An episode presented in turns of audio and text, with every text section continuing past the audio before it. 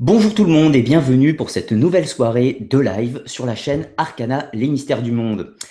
Alors, je vous ai proposé une nouvelle émission ce soir sur un sujet précis, sur un sujet qui fait beaucoup parler, où on entend beaucoup de choses, beaucoup de bêtises, certaines vérités. Alors, on va tenter de décortiquer un petit peu tout ça, tout, tout cela. Pardon, je commence déjà à faire des fautes, vous voyez. Alors, il y a quelques mois de cela, je vous avais proposé à tous une émission sur les différents courants ésotériques, les différents mystères, les différents rites, les différentes croyances à travers l'histoire du monde. Et j'avais naturellement parlé quelques instants de la franc-maçonnerie, société secrète, société discrète. Mais n'étant moi-même pas franc-maçon, j'avais exprimé le désir de recevoir quelqu'un qui puisse nous en parler correctement, sortir un petit peu des clichés de la franc-maçonnerie pour euh, tenter de découvrir un petit peu les mystères qui s'y cachent, aussi certains, certains éléments de fonctionnement, savoir euh, comment s'organise la franc-maçonnerie. Y a-t-il plusieurs franc-maçonneries? Y a-t-il euh, des divergences dans la franc-maçonnerie? Y a-t-il des courants opposés? Tout un tas de choses qui méritaient leur réponse. Et c'est là que, très gentiment, quelqu'un m'a contacté afin de pouvoir nous parler librement de ce sujet. Donc, je reçois exceptionnellement ce soir avec moi Thierry Rodmack, qui est lui-même franc-maçon et qui est venu nous parler de ce vaste sujet. Bonsoir Thierry. Bonsoir Ludovic, euh, bonsoir à tous. Donc, ah, vas-y, je t'ai coupé, excuse-moi. Bah, si tu veux, je me présente tout de suite. bah oui, oui si, à dire.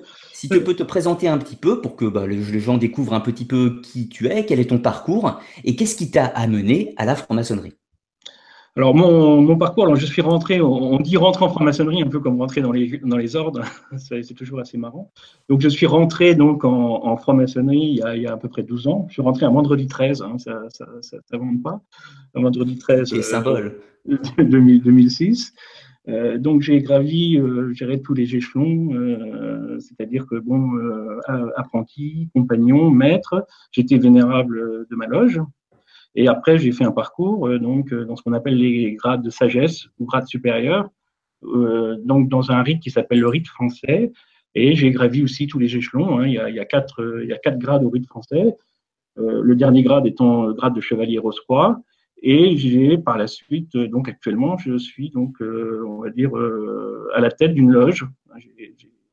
Repris le, le, maillet, on va dire, d'une loge des grades de sagesse. Donc actuellement, j'officie en tant que très sage, on appelle ça, donc dans, dans, une loge au grade de sagesse. Et j'ai eu aussi quelques fonctions nationales au sein de mon obédience. Donc ça fait que j'ai bah, un parcours assez, assez riche et j'ai vu pas mal de choses. Alors, je tiens tout de suite à préciser que je vais ce soir parler uniquement à mon nom. Je ne vais pas parler au nom ni de mon obédience euh, ni de, ma loge. Donc, je parle, euh, je m'exprime en mon nom, Thierry Rotmac.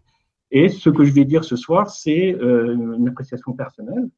je vais parler selon, quelque part mes, ressentis, et ça n'engage absolument, absolument rien. On, va, le voir ce soir, la franc-maçonnerie est très diverse. Et je, tiens vraiment à m'exprimer comme mon nom et euh, donner mes propres opinions. Et pas au nom d'une quelconque euh, obédience ou loge ou ordre.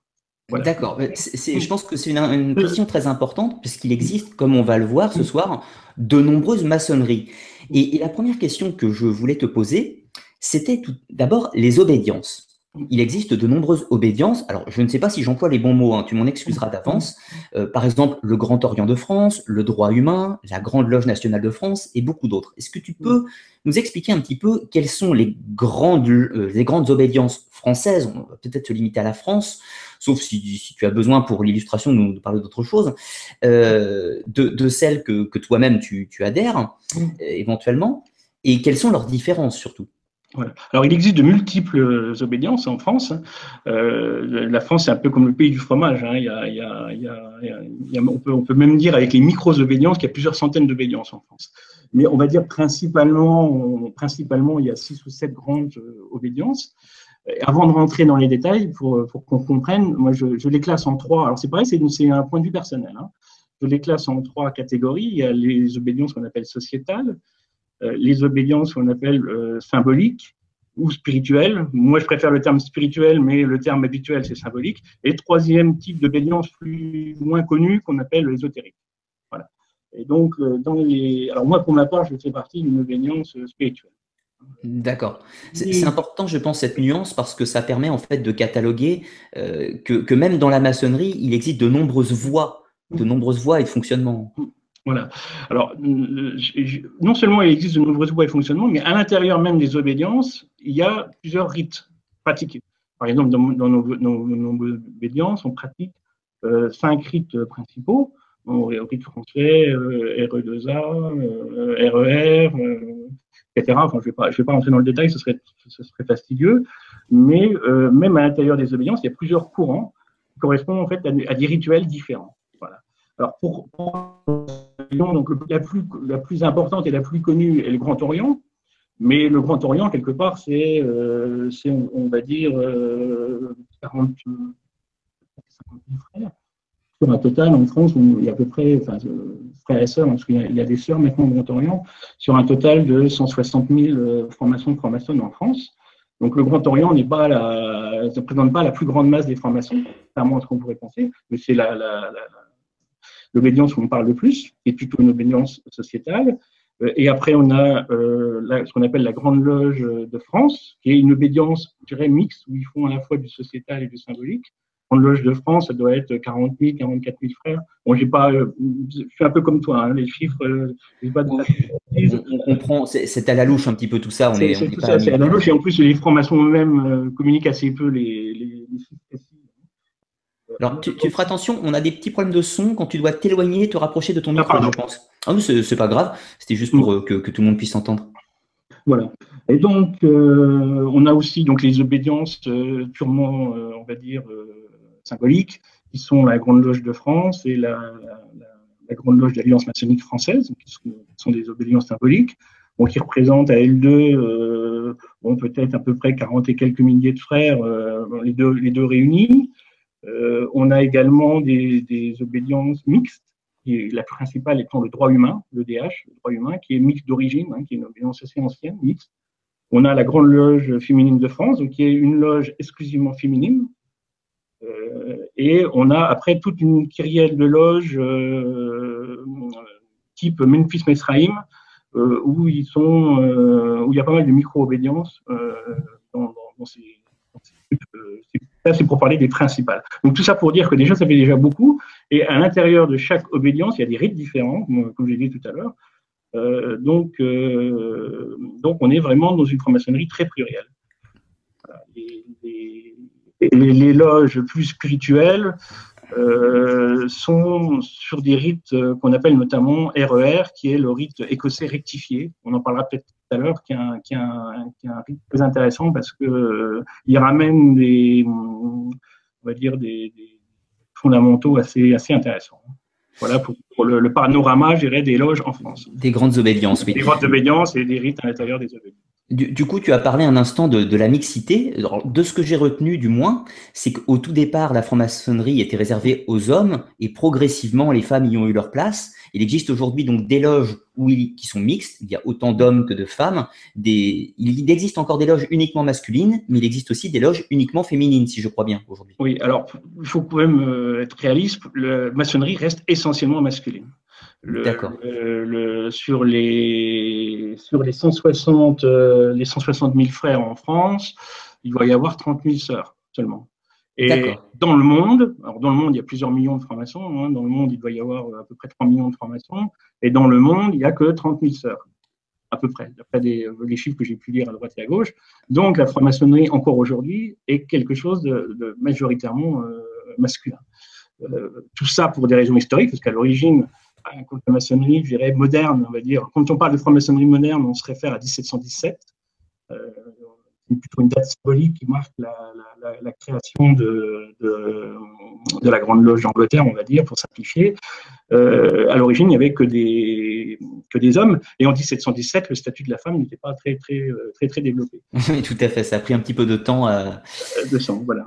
Donc, c'est des raisons historiques. Et euh, aussi le fait que la franc-maçonnerie, euh, dans sa pratique du rituel, donc notamment les loges, on va dire, spirituelles, euh, sont très attachés à garder les pratiques ancestrales. Euh, et les pratiques ancestrales, il n'y avait pas de femmes. Donc, les, fondamentaux et les fondamentaux les, du Les fondamentaux sont là et pour moi c'est un souci parce que la franc-maçonnerie devra évoluer sur ce point-là de mon point de vue. On ne va pas continuer à avoir quelque chose d'aussi déséquilibré notamment en termes de, maçonnerie spirituelle. Alors déjà, pour, pour, dresser un panorama un peu plus mondial, il faut savoir que la franc-maçonnerie mondiale est plutôt en crise, c'est-à-dire que euh, les effectifs sont plutôt en chute libre, hein, notamment en Angleterre et aux États-Unis. Aux États-Unis aujourd'hui, ce qui est la première puissance maçonnique mondiale, c'est 1,5 million de maçons. Ils étaient 4 millions il y a même 25 ans. Ah oui, c'est une division euh, conséquente. Comme. Euh, en Angleterre, ils étaient peut-être 400 000, ils sont descendus à 250 000. 200, 220, 250 000. Donc les pays, les grandes terres de la maçonnerie, enfin l'anglaise, les Anglais sont les créateurs de la maçonnerie et les États-Unis sont en chute libre.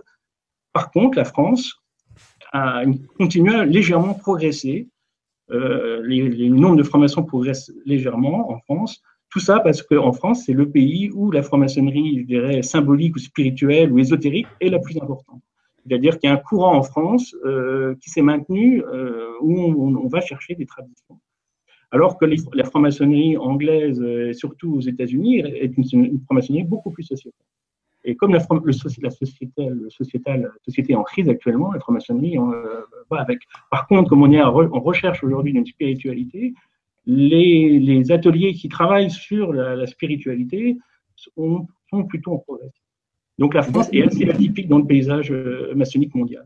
D'accord, ça, ça c'est intéressant. Euh, je profite, je, je n'ai pas pensé à le dire à, tous, mais bien sûr ce soir on va répondre, enfin Thierry va répondre principalement à vos questions. Et si vous voulez poser vos questions, il faut que vous vous connectiez au salon de conversation Discord. Le lien se trouve juste en dessous dans la description de la vidéo. Vous cliquez dessus, vous arrivez directement sur le salon. Il y a un petit onglet marqué questions et vous pouvez poser toutes les questions que vous souhaitez en rapport avec le sujet, bien, bien sûr.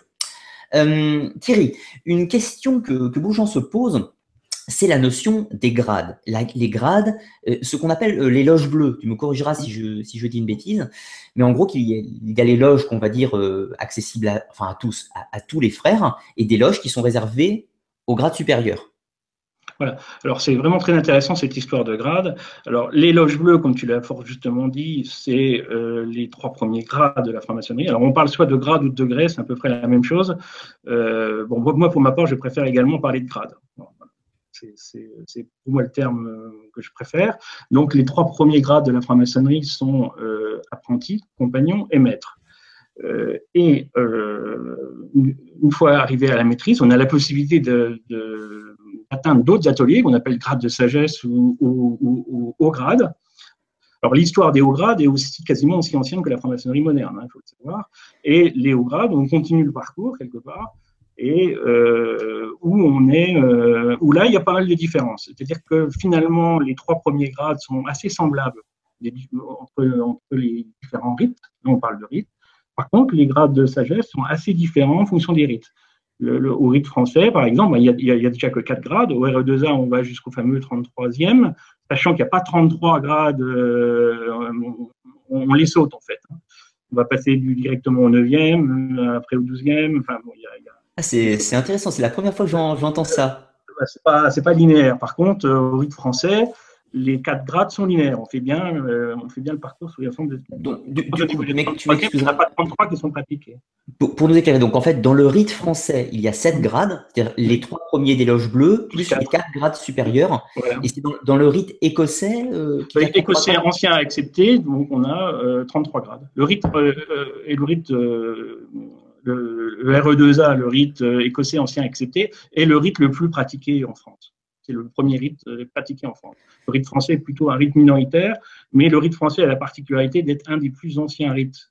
Euh, c'est partie des, des, les premiers rites pratiqués en France, justement. D'accord.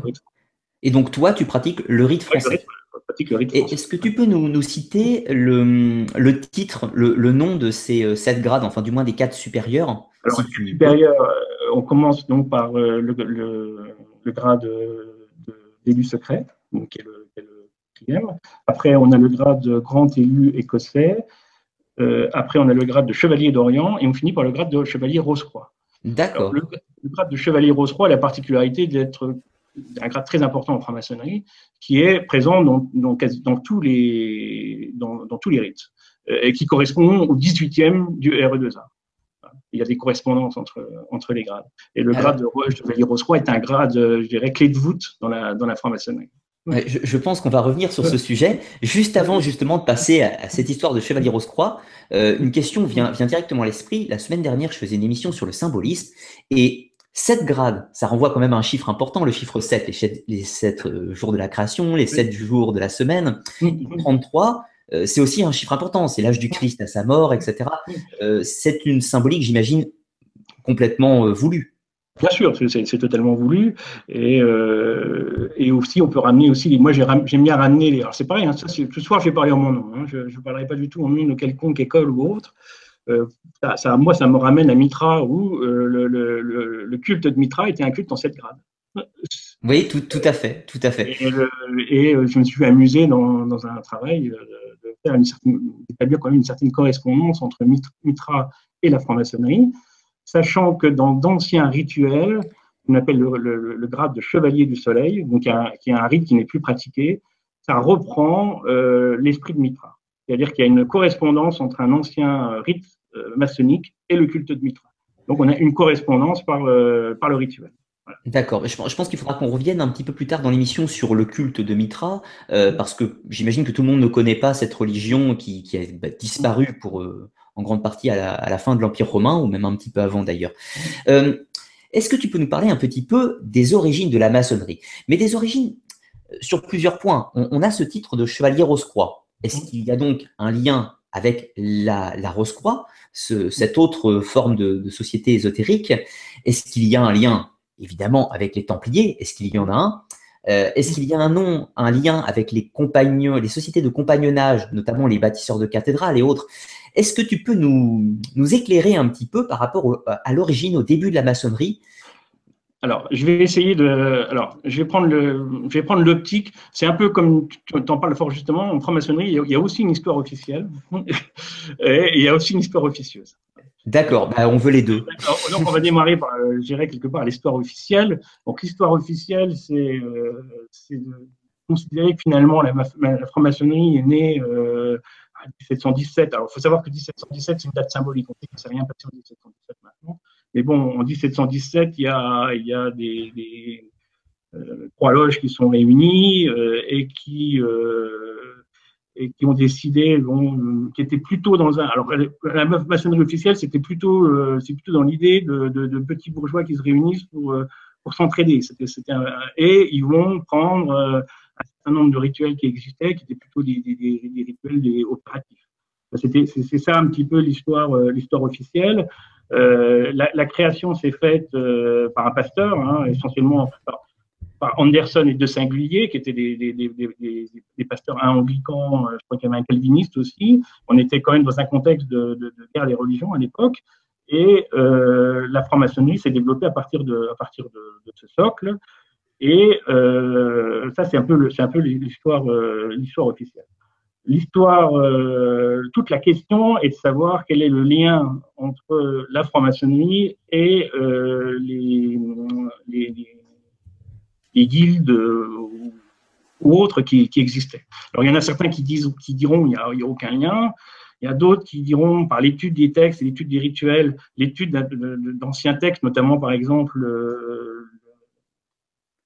on a des, oh, le, manuscrit euh, de Régis, voilà, c'est ça, ça me revient. Le manuscrit de Régis qui date de, 410 ou autre. On a des anciens manuscrits qui définissaient ce qui se passait dans, se passait à l'époque dans les sociétés de compagnonnage.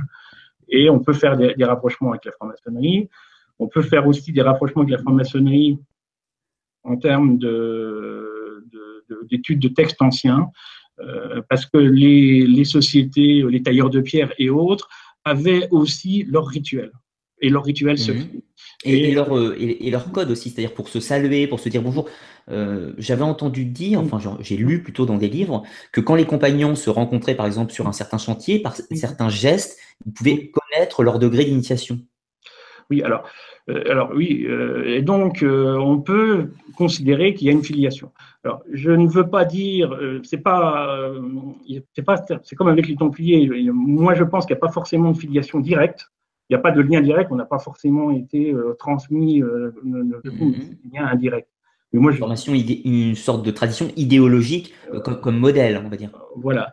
Alors, il y a aussi, mais ça, tu en avais déjà pas mal parlé, j'ai lu, lu récemment un livre où on qui, se base aussi sur l'architecture, hein, euh, l'architecture au moment de la construction des cathédrales, etc., où il y avait un savoir qui est, venu, qui est venu, euh, qui est venu de, l'Orient vers l'Occident, euh, et ce savoir était, un savoir essentiellement basé sur, sur la géométrie, sur le, un certain nombre de codes secrets, comment, comment on construit, etc. Savoir qui aurait pu être amené par les Templiers, par exemple, et euh, un des codes de la, franc-maçonnerie, c'est ce terme géométrie. La géométrie, l'art royal, par exemple. Hein. Quand on parle d'art royal chez les, les, les bâtisseurs de, cathédrales, c'était parce que pour construire une cathédrale, il fallait avoir euh, le, titus du roi, quelque part. Euh, c'était la notion d'art royal. Et euh, en, en franc-maçonnerie, on parle aussi d'art royal. Et en franc-maçonnerie, il y a cette notion de géométrie est très très importante ça fait partie des termes très très importants. Donc il y a une filiation avec les bâtisseurs, au moins au niveau des textes et au niveau des textes anciens. Après, comment ça s'est fait, ça c'est autre chose. Euh, il, se passe, c'est un peu comme la, j'ai vu ça quelque part, un frère qui disait ça, c'est un petit peu comme le rugby. Les Anglais ont créé le rugby en, euh, en définissant un moment des règles, mais en prenant un petit peu, un petit peu partout. Mmh. Euh. Ce qui, en fait, ce qui, en fait est assez logique. En fait, on s'inspire forcément de choses anciennes pour créer du nouveau, et, parfois en prenant plusieurs sources. Euh, notamment, on retrouve les, symboles, des symboles très importants qui sont. Alors, euh, c'est quelque chose que je ne savais pas encore il y a deux mois. Euh, le symbole de l'équerre et du compas, qui sont bien sûr des outils des bâtisseurs, qui sont des symboles forts dans la franc-maçonnerie. J'ai retrouvé qu'on les retrouvait gravés dans des cathédrales au XIIIe siècle, au XIIIe siècle, et dans la, quasiment la même position que les, que les maçons. Oui, parce que c'était avant tout des, c'était avant tout ce qu'on appelle des outils des opératifs. Alors, il faut savoir aussi que la franc-maçonnerie, euh, quand à, ses débuts, euh, la franc-maçonnerie euh, était concurrente avec les, les tailleurs de pierre, les, qu'on appelle les opératifs. Hein. La franc-maçon s'appelle les spéculatifs, les tailleurs de pierre, on s'appelait les opératifs. Par exemple, les tailleurs de pierre étaient interdits en loge dans les premiers temps. Pour, pour, resituer un petit peu, donc au, moment de la naissance de la maçonnerie, de ses débuts, c'est-à-dire au début 18e, hein, si je ne dis pas de bêtises. Début 18e, oui. Mm. En fait, il y a toujours des sociétés de compagnonnage, qui mm. d'ailleurs existent encore aujourd'hui, mm. et des loges maçonniques, et les deux sont, sont, en guerre un petit peu. Les deux sont en guerre, et, et on, on, sait aussi que les deux se sont piqués des choses. C'est-à-dire que les compagnons, euh, les compagnons ont pris un certain nombre de symboles chez les francs-maçons, et les francs-maçons ont pris un, certain nombre de symboles chez, chez, les compagnons. Donc les deux se sont aussi, euh, se sont aussi espionnés et se sont, se sont interpénétrés. Donc guerre et copie, un petit peu les deux. Voilà, donc il y a eu, il y a eu ce, phénomène-là. Et bizarrement, euh, les francs-maçons, euh, c'était très malvenu de dire que la franc-maçonnerie euh, tirait ses sources dans le compagnonnage, alors que c'est très très évident. pour moi, c'est très évident. Une chose aussi qui est évidente, c'est la source, je dirais le, le, cœur de la franc-maçonnerie, c'est l'histoire, on va dire au moins, au moins pour les trois premiers grades, c'est l'histoire autour du temple de Salomon. Donc il y a toute une, euh, il y a toute une histoire, hein, un mythe autour du temple de Salomon. Et il faut savoir que chez les compagnons, euh, ils ont aussi leur histoire autour du temple de compagnon, de, du temple de Salomon. Donc l'origine des deux se, retrouve dans le temple de Salomon. La, légende d'Iram, hein, si je ne dis pas de bêtises. Voilà, la légende d'Iram pour les francs-maçons. Donc en gros, ben, Iram, l'architecte du temple, hein, qui, qui, a été euh, qui a été, bon, je vais, je vais, le dire parce que c'est tout, partout sur Internet, donc il y a, toujours, il y a toujours une mort symbolique hein, dans un rituel. Hein. Donc Hiram a été, euh, a été assassiné par, par des compagnons. Ça, c'est le cœur de la légende d'Hiram au niveau des compagnons, au niveau des formations. Et chez les compagnons, c'est la légende de Maître Jacques et du Père Soubise, qui étaient aussi des constructeurs du temple de Salomon. Et euh, le Père Soubise va être assassiné euh, aussi. Donc il y, a, euh, il y, a, aussi cette notion de, mort, euh, de mort. Hein. La, la, pour reprendre un petit peu, pour avancer un petit peu, dans un rite, dans un culte, un quel qu'il soit, on peut prendre le culte de Mitra ou n'importe quel culte, hein, la franc-maçonnerie étant le dernier, euh, le, dernier culte initiatique pratiqué dans, dans, le monde occidental, mais un culte, un culte initiatique, ça part, ça part toujours de la même façon, il y a toujours les mêmes étapes. Il y a, la mort et la renaissance notamment. Alors en premier, on isole le, le, ce qu'on appelle l'impétrant, c'est-à-dire que l'impétrant qui va arriver pour être initié va être isolé, mis à part, mis à l'écart un moment pour qu'il qu fasse une sorte d'introspection. sur lui-même. Il va au niveau de la, au niveau de la des frères qui se réunissent ou autres, il y aura toujours la création d'un espace, d'un espace sacré. Lorsqu'on a mhm. l'ouverture des travaux, et l'ouverture des travaux, c'est créer une bulle sacrée dans un autre espace de temps et un autre espace de lieu. Donc on crée cet espace sacré, on fait venir le, la pétran, il y aura toujours une mort et une renaissance symbolique, toujours. Il y aura des épreuves initiatiques, et après, il y aura donc la communication euh, de, de, de, signes, un serment et communication d'un certain nombre de signes. Et après, fermeture pour revenir, euh, revenir dans le monde profane. D'accord, se reconnecter au, le, le déroulé là est valable pour tous les cultes initiatiques. On pourrait retrouver des cultes africains et autres, etc. On retrouvera toujours. Oui, on, retrouve notamment euh, des exemples de, enfin, ce principe avec les grottes dans les mitraillums. Mm, euh, mm. la religion de Mitra, on en parle encore. Mm. Euh, on retrouve ça dans la société des mystères de l'Ésis, une, société initiatique grecque, vers l'an 400-500 avant Jésus-Christ. On retrouve la, chose totalement identique. Oui, et c'est, on sait cette force-là. Hein, le vrai secret de la franc-maçonnerie, c'est de transporter quelqu'un euh, c'était dans le vécu en fait. C'est pas. Mm. Euh, il faut savoir que tous les rituels sont sur Internet. Il n'y a, pas de secret. Euh, on trouve tout sur Internet. Mais moi, je dis toujours, l'exemple que je donne toujours, c'est c'est comme un, Vous regardez à la télévision un beau, une belle émission, ou autre. Vous voyez un voyage. bon, ils vont vous montrer des belles, des beaux angles de vue. Ils vont vous montrer. mais ça n'a rien à voir au fait d'y aller. Hum, vous hmm. regardez, un, vous regardez un, beau paysage, une ville, et, comme vous êtes dans la ville, c'est différent. La franc-maçonnerie, c'est ça. La, franc-maçonnerie, ça, doit se vivre pour oui, il y, a, il y, a ce côté euh, aussi intrigant, c'est que hum, comme, toute action, c'est comme jouer au sport. Entre regarder le sport et y jouer, c'est évidemment pas pareil. Euh, pour, pour, revenir un petit peu sur, sur les origines rapidement, euh, quelques mots sur les Templiers. Y a-t-il, euh, tout comme pour le compagnonnage, un lien idéologique ou réel avec les chevaliers de l'ordre du Temple? On en a beaucoup parlé et on entend énormément de choses sur Internet sur ce sujet. Alors, l'histoire officielle, il n'y a aucun lien. Euh, alors, l'histoire, euh, je dirais, alors déjà, il existe un lien euh, au niveau des rituels. Sans, sans est-ce qu'il y a un lien, pas de lien, etc. Je veux dire, c'est un débat qui n'en finit pas. Mais moi, ce que je peux dire, c'est qu'il y a un lien au niveau des rituels, notamment au niveau des rituels de haut grade de chevaliers d'Orient, au niveau du Chevalier d'Orient, à un moment, il y a ce qu'on appelle un discours historique, en train de, en train de un discours historique. Et dans le discours historique, on parle, on, parle de toute une histoire autour du Salomon, toujours, mais avec un moment, un contact avec les, avec les, Templiers. Donc, dans, le, dans, le, dans ce rituel, on parle nominativement des Templiers. Donc, il y a, il y a un lien au niveau rituelique, évident, parce qu'on on, on dit clairement qu'il y a un lien. Voilà. Euh, ça, c'est dans les textes. Ce que tu dis est d'ailleurs très très cohérent sur le plan que le Chevalier d'Orient, euh, c'était un titre chez les Templiers qu'on retrouve en plus. Il y avait le protecteur de, la forteresse d'Orient qui était le Chevalier d'Orient. C'est cohérent du moins. Voilà, et, euh, donc bon, c'était c'est l'histoire en fait de la reconstruction du temple. Hein. Il y a le temple. Alors, euh, on retrouve dans la dans les la franc-maçonnerie, c'est comme des poupées gigones, c'est-à-dire qu'à chaque grade, on répète toujours cette notion de destruction reconstruction et, qui se, et à un moment, on va, on va parler bien sûr de la destruction du temple, de la construction du temple de Salomon, la destruction du temple de Salomon et la reconstruction du temple de Salomon. Ça, ça, voilà, il a été construit une première fois, détruit, reconstruit. Hmm, trois et fois. Chevalier, et chevalier, euh, chevalier d'Orient, c'est euh, un moment quand les Juifs euh, viennent de Babylone, reviennent de Babylone avec avec Babel à leur tête et Sirius, le fameux roi Sirius, et ils vont ils vont arriver pour reconstruire le pour reconstruire le temple. Euh, et il y a un moment des, bâtisseurs très anciens qui sont là depuis la nuit des temps qui vont euh, transmettre un savoir aux Templiers. Voilà, dans le, et ça, c'est dans les rituels. Donc, c'est déjà, il y a pour moi de toute façon un lien rituelique déjà par rapport à ça. Alors après, il y a, il y a toutes, toutes, les histoires en disant euh,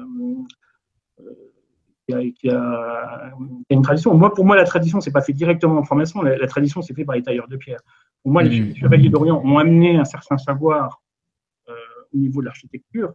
Euh, et de, transmission en transmission, ça arrivera. De transmission en transmission, comme les formations, quelque part, ont été recherchées d'anciens rituels, d'anciens textes, etc. Mmh, fatalement. ils, ont, ils ont repris, en fait. Il n'y a pas forcément de lien direct. Mais il, y a, des liens aussi par rapport à des mots de passe. Ah, il y a des allusions qui sont faites à Jacques de Molay, euh, mmh, d'accord. mots de passe, etc. Donc il y a, il y a, des liens. Mais sur pareil, à quel niveau ils sont, moi je dirais que c'est pas très grave. Oui, je, vois ce que tu veux dire. La tradition est là au sens idéologique. On retrouve des, choses communes qui, sont en fait volontaires d'une certaine façon. Ça ne veut pas dire qu'il y a une tradition historique euh, de personne en personne, mais il y a une recherche de, redécouverte en fait de, ces secrets qui fait que du coup ça ressemble. Mais ça m'amène quand même une question intéressante. Moi, ça, fait très très longtemps que ça me travaille. C'est le fait que de nombreux rites maçonniques ou même de symboles ressemblent étrangement à la religion judaïque. Alors, je sais, on en avait parlé un petit peu. Par exemple, Hiram, le temple de Salomon, comment ça se fait qu'il y a cette proximité dans les noms et dans, et dans les rites? ça, va même plus loin. Le, les matériaux, les matériaux de la franc-maçonnerie sont des matériaux qui sont basés sur l'Ancien Testament, surtout, surtout l'Ancien Testament. Donc toute la toute l'histoire de la franc-maçonnerie repose sur l'Ancien Testament. C'est ça qui est extraordinaire, c'est que par exemple si on prend une obédience comme le Grand Orient, qui était la première première grande obédience en France, euh, le, Grand Orient a décidé en, en 1877 de supprimer toute référence au grand architecte. C'est-à-dire qu'ils euh, ont expurgé les rituels, tout ce qui faisait référence au grand architecte de l'univers. je te coupe juste un petit instant. Si tu peux juste nous, expliquer un petit peu ce que représente pour la franc-maçonnerie le grand architecte de l'univers. le grand architecte de l'univers, euh, c'est euh, la notion de, on va dire, un Dieu créateur, mais l'idée, c'est de pouvoir mettre derrière ce terme, quelque part, le Dieu qu'on veut. Ça peut aller d'un principe créateur, d'une vibration, à euh, quelque part un dieu euh, acteur. Donc l'idée du grand architecte de l'univers, c'était, il faut bien se replace dans le contexte de la création de la franc-maçonnerie.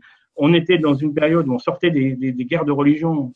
On, y était encore, hein, en fait, hein, parce qu'il y a eu euh, après il y a encore eu pas mal de choses, mais on était, en, guerre. Les protestants et les catholiques étaient en guerre. Il y avait les anglicans et la volonté, je dirais, le génie de des gens comme, euh, comme de Singulier, euh, Anderson, c'était de dire comment faire pour réunir un certain nombre de, personnes, tout en restant, euh, parce que c'est des gens profondément chrétiens, donc tout en restant sous l'égide d'un Dieu, mais qu'on puisse quand même travailler ensemble.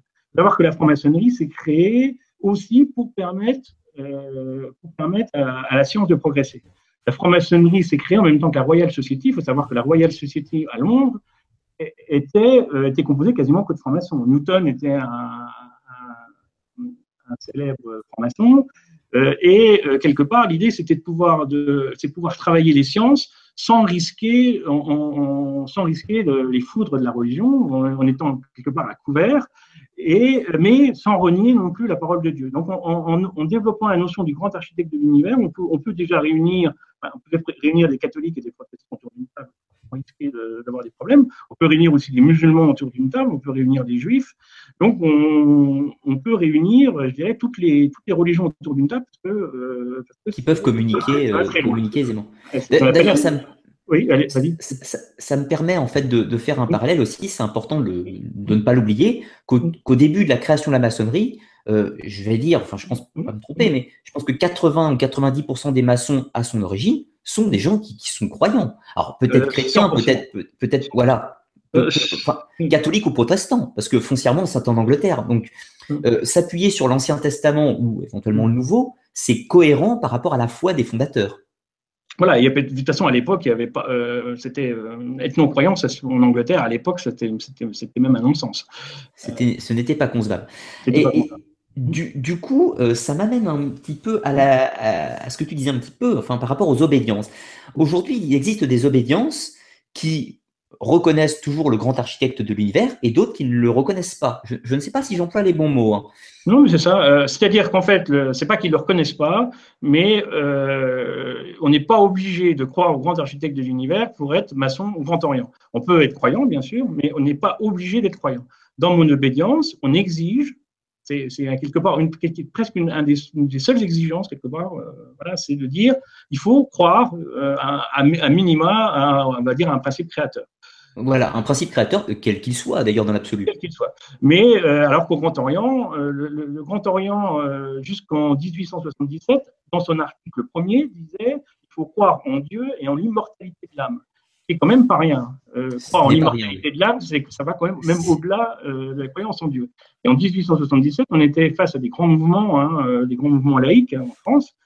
Et quelque part, le, il fallait. Euh, c'est là que la franc-maçonnerie est devenue politique aussi. Hein, on, va y, on va y revenir, ça. Et il fallait attirer, il fallait attirer quelque part une, nouvelle population. Hein, et c'est pour des raisons, pour moi, des raisons politiques qui ont, qui ont fait qu'on a, qu'on a expurgé ça. Et à la suite de ça, il y a un certain nombre de frères qui. il y avait déjà plusieurs, plusieurs mouvements qui existaient. Hein c'est très complexe la franc-maçonnerie. Hein. Je suis très très caricatural. Hein. Oui, non, mais je, je, comprends, mais bon, c'est pour euh, présenter. C'est pour expliquer un peu les ressorts. Et euh, à la suite de ça, il y a un certain nombre de frères qui n'ont pas été d'accord. Il y a eu des scissions pour pouvoir eux dire nous, on continue à pratiquer la maçonnerie comme avant. Mmh, je, je, comprends tout à fait. Euh, pour finir un petit peu sur les origines de la maçonnerie et avant, après, on prendra une petite phase de questions avant de parler de la politique, justement. Mmh. J'ai entendu récemment, quand enfin, j'ai entendu des francs-maçons dire au cours d'une présentation publique. Euh, d'ailleurs, je salue une amie à moi qui, qui est qui est maçonne et avec qui qui a eu la gentillesse d'échanger un petit peu avec moi. Donc, je lui dis un gros bonjour car je sais qu'elle me regarde ce soir. Euh, donc, j'ai entendu parler d'une éventuelle transmission de, la tradition druidique avec la franc-maçonnerie. Je ne sais pas quoi en penser. Alors, euh, moi, personnellement, il faut, je, vais t'exprimer le fond de ma pensée, mais bon, ça, n'engage que moi. Moi, j'ai une vision, on va dire, de Jungienne, c'est-à-dire de Jung dans, la, dans les choses. Alors, pour, pour expliquer, juste par un exemple, qu'est-ce que c'est cette pensée? C'est une notion d'archétype, on va dire. Euh, la, la, pensée de Jung, je vais prendre l'exemple de son premier, euh, de, son cas emblématique. Hein, il avait un, il avait un, un malade, hein, schizophrène ou autre, et il avait dans ses visions, il, il, avait dans ses visions, il voyait un soleil avec des rayons de soleil. Enfin, il avait tout un, toute une histoire. Ce malade racontait cette histoire. Alors Jung, à l'époque, il était adepte de Freud. Et Jung, au début, on voyait un symbole sexuel avec les rayons de soleil qui descendent, etc. Et euh, quelque part, euh, Jung, ça le travaillait un peu ce, ce, ce, cette histoire. Et ils ont, ils ont découvert, mais quelques années après, en fait, justement, un, un, des éléments sur le culte de Mitra et se trouvait que la vision de cet homme, qui était quelqu'un qui n'avait pas un gros niveau culturel, savait à peine lire, je ne sais pas s'il savait lire, eh ben on, a trouvé en fait que ça ce qu'il disait correspondait à un culte ancien de Mitra. Euh, et c'est à la suite de ça que Jung s'est dit, on a à l'intérieur de nous-mêmes en fait un savoir qui, euh, qui, est caché au fond de nous-mêmes. On, a une sorte de, de, connaissance. C'est là qu'il a développé les archétypes. J'aime bien donner cet exemple-là pour expliquer la pensée jungienne. Et, pour moi, c'est ça aussi. C'est-à-dire qu'on a, cette capacité. Alors en franc-maçonnerie, on appelle ça la parole qui est perdue. Hein, c'est un des grands, grands thèmes de la franc-maçonnerie. On considère en franc-maçonnerie que la parole est perdue, c'est-à-dire qu'en gros, on n'a pas de vérité on est à la recherche de la parole qui est perdue, mais que, le, franc-maçon, par définition, euh, ne sait rien, n'a pas de vérité. Et je pars, du principe, donc, pour en revenir, à, pour au druide, je pars du principe que donc il y a, euh, on, dit toujours la même chose, c'est-à-dire que les druides disent la même chose que les francs-maçons. Euh, l'idée de l'élévation, par exemple, le, rôle d'un, but d'un franc-maçon, c'est s'élever. On pourrait parler de la tradition primordiale. On pourrait parler de la tradition primordiale. Et en fait, même si on emploie certains mots comme par exemple le, mythe d'Iram, on pourrait parler du mythe d'Osiris. En fait, c'est le nom qu'on utilise, mais on retrouve sensiblement dans de nombreuses traditions anciennes des rites communs, des mythes communs et certaines visions mystiques communes qu'on retrouve dans la maçonnerie moderne, en fait. Exactement. Je considère en fait que tout le monde dit la même chose avec ses mots à lui et son, et son, vocabulaire du moment. En fait. C'est bien dommage que tout le monde se tape dessus, mais en fait, quand on creuse un peu, on s'aperçoit en fait que tout le monde dit plus ou moins la même chose. On, cherche la même chose, pas forcément par les mêmes chemins. Pas, pas, forcément les mêmes chemins. Et cette notion de, cette notion de, je dirais quelque part d'incarnation. Hein, enfin, je suis pas spécialiste du druidisme, hein, mais il y a cette notion d'élévation aussi et cette notion d'incarnation. D'ailleurs, il y a quand même beaucoup de, francs-maçons spirituels qui sont druides, hein, qui sont dans le mouvement druidique. Pas un hasard non plus. Je, tiens d'ailleurs à, préciser, je, ne sais pas du tout si tu le savais, mais tous les courants qu'on appelle le néo-druidisme, qui sont nés au 18e et 19e siècle, ce sont des frères maçons qui les ont créés. Alors, ça, je ne savais, pas. Voilà. Mm. Et donc, euh, donc il y, a des similitudes évidentes. Bon, et euh, bon, moi personnellement, alors ça, je vais en faire dire pas mal, mais moi personnellement, je rattache aussi euh, une vision très spirite, je dirais, cycle d'incarnation. Mm et on en avait parlé ensemble. et moi, je retrouve ça dans la franc-maçonnerie. Mais c'est une vision totalement personnelle. Il y a un certain nombre de frères qui font des bons, moi je dis ça. C'est une vision totalement personnelle et qui se fortifie au fur et à mesure de mon parcours dans les hauts grades. Et quand on arrive au, rituel Rose-Croix, euh, si on regarde un peu, hum, c'est quand même assez troublant. Et, du coup, c'est intéressant aussi sur le point que, comme tu le dis à l'instant, chaque maçon a, ses idées, ses quêtes et ses objectifs. Il n'y a pas une pensée unique dans la franc-maçonnerie. Il n'y a pas une pensée euh, euh, une sorte de moulage pour que tout le monde fonctionne pareil. Alors, euh, c'est même, même un des principes de la franc-maçonnerie. Hein. c'est dans le nom déjà, franc-maçonnerie, euh, quelqu'un de franc. Le, franc-maçon se définit comme un homme libre. La notion de liberté, c'est qu'en franc-maçonnerie, la première chose qu'on enseigne en franc-maçonnerie, c'est l'absence de dogme. On dit surtout, il ne faut pas qu'il y ait de dogme. Donc, chaque frère devra lui-même aller chercher, en fait, faire savoir euh, en fonction de son, de son vécu, on va lui donner un certain nombre de symboles, en fait, hein, euh, chaque grade, et c'est à lui d'aller aller chercher, aller chercher sa voie. Moi, je dis, il y a autant de franc-maçonnerie que de frères. Et le, fonctionnement, il la franc-maçonnerie est totalement dogmatique. Qu'est-ce qui différencie la franc-maçonnerie d'une religion? Dans une religion, on nous donne toute l'histoire, on dit c'est comme ça, il faut penser comme ça, il faut faire comme ça. En franc-maçonnerie, je dis toujours, le franc-maçon, il doit écrire lui-même son évangile, et le, franc-maçon doit aller chercher son, donc c'est un des grands principes de la franc-maçonnerie qui fait pour moi euh, fait que la franc-maçonnerie existe toujours aujourd'hui, c'est justement ce, cette absence de dogme. Mais qui mmh. fait aussi que les francs-maçons sont toujours tendance un peu à ne pas être d'accord entre eux. Alors en loge, ça se passe bien. Pourquoi ça se passe bien en loge? Parce qu'il y a un mode de communication extrêmement codifié. C'est-à-dire qu'on a interdiction de, de, de, faire des jugements de valeur en loge. On ne prend la parole qu'une fois quand on parle.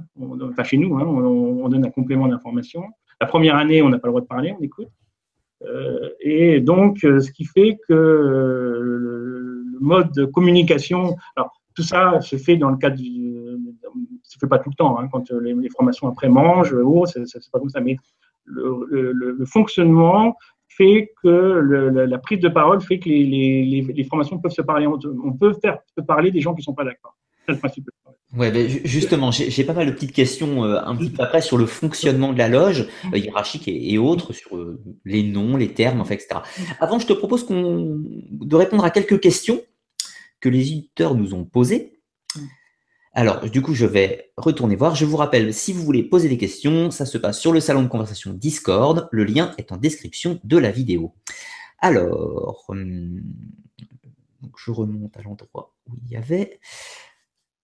Alors, première question de Mardo. Monsieur Rodmack, vous avez dit chevalier Rose-Croix. Y a-t-il un lien entre la franc-maçonnerie et la Rose-Croix? Ça tombe bien car on avait oublié de reparler de ce sujet. Alors, les, mouvements Rose-Croix sont, encore plus anciens que la franc-maçonnerie. Hein. Euh, je ne suis pas spécialiste du mouvement Rose-Croix, mais il y, a un lien évident dans la de façon, il y a un lien évident dans la pensée. Euh, j'ai déjà lu des articles sur, les robots, etc. Il y a un lien évident euh, dans la pensée, dans la progression, dans, l'élévation de la personne, l'écoute, il y a un lien évident. Et euh, le, lien qu'on peut faire entre les deux, il se résume en un mot, en, Jésus. le personnage de Jésus-Christ, tout à l'heure on parlait de l'Ancien Testament, donc, la franc-maçonnerie commence avec l'Ancien Testament et va après euh, aller euh, dans l'Alliance, dans le Nouveau Testament. Euh, la franc-maçonnerie réunit quelque part l'Ancien et le Nouveau Testament, et le lien, le lien est, Jésus. Et donc, le rite de Rose-Croix, je ne vais pas en dévoiler plus non plus sur je ne vais pas trop dévoiler le mystère ce soir non plus, mais le, Rose-Croix a comme personnage central Jésus. Et, mais pas Jésus dans le sens du Jésus euh, mais euh, dans ce que Jésus représente, l'allégorie de Jésus. Si, je puis me permettre une comparaison, ça me fait penser au tableau de Raphaël Santi de la Transfiguration. Je ne connais pas, enfin je connais la, notion de transfiguration. C'est la, notion en fait de la, de la résurrection, mm. de la résurrection du Christ, de sa montée au ciel, mais de sa résurrection au sens spirituel, pas forcément au sens physique. la transfiguration qui se fait sur le mont Tabor, et le mont Tabor est un terme, par exemple, utilisé en franc-maçonnerie, c'est-à-dire dans certains rituels, notamment émulation, on parle du prince du mont Tabor. Le prince du mont Tabor, c'est Jésus qui, s'est transfiguré sur le, sur le mont Tabor. par, rapport à, par rapport à Jésus. Euh, et ce qui fait qu'un musulman peut être chevalier rose-croix, même si le grade de chevalier rose-croix met en scène le personnage de Jésus. Parce que c'est pas le Jésus. Euh, c'est le Christ, pas Jésus. Voilà, c'est euh, voilà, on va dire c'est le Christ qui représente. Qui, qui, pourrait en fait représenter aussi Mitra, comme tu le disais tout à l'heure, par exemple. Peut-être, oui. Enfin, c'est c'est des possibilités. Si tu veux. Alors, du coup, question suivante euh, de King. Bonsoir à tous et merci encore pour cette soirée. Les grandes obédiences sont-elles plutôt en contact ou en concurrence entre elles? Existe-t-il une organisation chapeautant les obédiences? Alors, il, y a, eu des tentatives. Alors, comme je disais, les, courants, hein, c'est-à-dire que les obédiences, euh, les obédiences plutôt spirituelles vont essayer un petit peu de travailler entre elles. Euh, les obédiences sociétales vont un petit peu essayer de travailler entre elles. Il y a des tentatives d'union euh, entre différentes obédiences, mais ça marche jamais très bien. Le, franc-maçon est très indépendant. Il faut savoir aussi qu'il n'y a pas de fichier en franc-maçonnerie. Il, y, a, juste le secrétaire qui connaît à peu près la liste de ses frères, mais il n'y a, pas d'annuaire en franc-maçonnerie. En France, la franc-maçonnerie a la particularité, c'est que la franc-maçonnerie française a été totalement traumatisée par la, guerre 40. Hein, il faut savoir qu'après la guerre, la, franc-maçonnerie a quand même été disséminée. Il n'y avait plus beaucoup de francs-maçons après, la guerre. Hein. et euh, ça, a laissé des traces. Euh, quelque part, le culte du secret qu'on a en France euh, au niveau de la franc-maçonnerie, euh, on le retrouve pas aux États-Unis. Aux États-Unis, euh, c'est marqué sur sa carte de visite qu'on est franc-maçon. Il y a l'adresse du temple qui est sur les panneaux indicateurs. Bon. Mais en France, la guerre a laissé des traces et euh, qui fait que les francs-maçons communiquent, euh, sont, assez secrets, communiquent pas euh, trop les noms. On n'a pas le droit de, dévoiler un frère, hein, c'est-à-dire c'est un tel franc-maçon, qui fait que les francs-maçons ont du mal, ont, du mal à, à, à. On en reviendra peut-être en politique tout à l'heure, ce qui explique que la franc-maçonnerie n'est pas, n'est pas si puissante que ça. On va revenir. les, frères sont, les frères sont très divisés d'une façon générale en franc-maçonnerie. Et ça vient aussi du fait que j'expliquais qu'il n'y a pas de dogme. Hein. Tout, s'explique quelque part. Il y a toute une logique mmh, derrière. J'essaie de donner un petit peu de logique derrière. Mais il n'y a pas de. je, comprends l'idée, oui. Mmh. Alors, question suivante. Quelle est la place de l'occultisme dans la franc-maçonnerie aujourd'hui? Elle a autrefois été une référence en la matière, mais ce temps semble-t-il un peu révolu. Alors, je dirais c'est presque l'inverse. C'est-à-dire que, on a un retour euh, notamment à partir des années 60 aussi. Mais la, franc-maçonnerie euh, en France euh, est, est, plutôt aller rechercher ses, ses, racines. En obédience où on est, on travaille par exemple sur un rituel de 1801. Euh, et euh, lorsqu'on fait des évolutions ou des aménagements, ça va toujours dans le sens de revenir, de revenir aux sources. Et on a également un, un, rite que je ne pratique pas, mais que je, que je pratiquerai certainement un jour, euh, c'est le RER, hein, le rite écossais rectifié, qui est bon, qui est un rite qui a été développé par Baptiste Jean-Baptiste Villermoz, qui est un rite très ésotérique un rite très ésotérique. Et ce rite avait quasiment disparu en France. Hein. Il, a, il, a été, euh, il a été réanimé. Alors, j'ai plus la date exacte. Je crois que c'est 1935 qu'il a été, il a été réanimé et qui, euh, qui prend de l'ampleur actuellement. Et c'est des rites qui ont donné le martinisme, qui ont donné des choses, des choses comme ça, mais le, le, le, le RER e est un rite profondément christique cette fois-ci, il revendique, hein, c'est un rite euh, profondément christique, mais qui a aussi des racines, euh, des racines, une cosmogonie particulière, on en parlera peut-être tout à l'heure, c'est un rite absolument passionnant. Donc je dirais c'est presque l'inverse. on revient, il y a un retour aujourd'hui sur les racines de la franc-maçonnerie, y compris les racines ésotériques de la franc-maçonnerie. Euh, on est plutôt dans, dans ce mouvement-là parce que la société aujourd'hui a besoin de sens et de spiritualité, tout simplement. Oui, fatalement. En fait, la franc-maçonnerie suit un mouvement qui est commun, en fait. Euh, il y a certaines questions qui ont, qui ont été répondues, donc je ne vais pas les reposer. Euh, alors, question de Harmomique. Les actuels francs-maçons seraient-ils capables de confectionner des monuments comme les cathédrales? Absolument pas. les francs-maçons sont, sont, très. Parce que on, on, considère qu'ils sont ce qu'on appelle des spéculatifs, hein, c'est-à-dire que les francs-maçons, euh, il n'y a aucun enseignement manuel ou il n'y a aucun euh, secret d'architecture qui sont donnés en loge. Hein, c'est euh, totalement, voilà, absolument aucun secret, on ne nous explique pas comment on, comment on trace des courbes, des, des ogives, des choses comme ça, ça n'existe pas.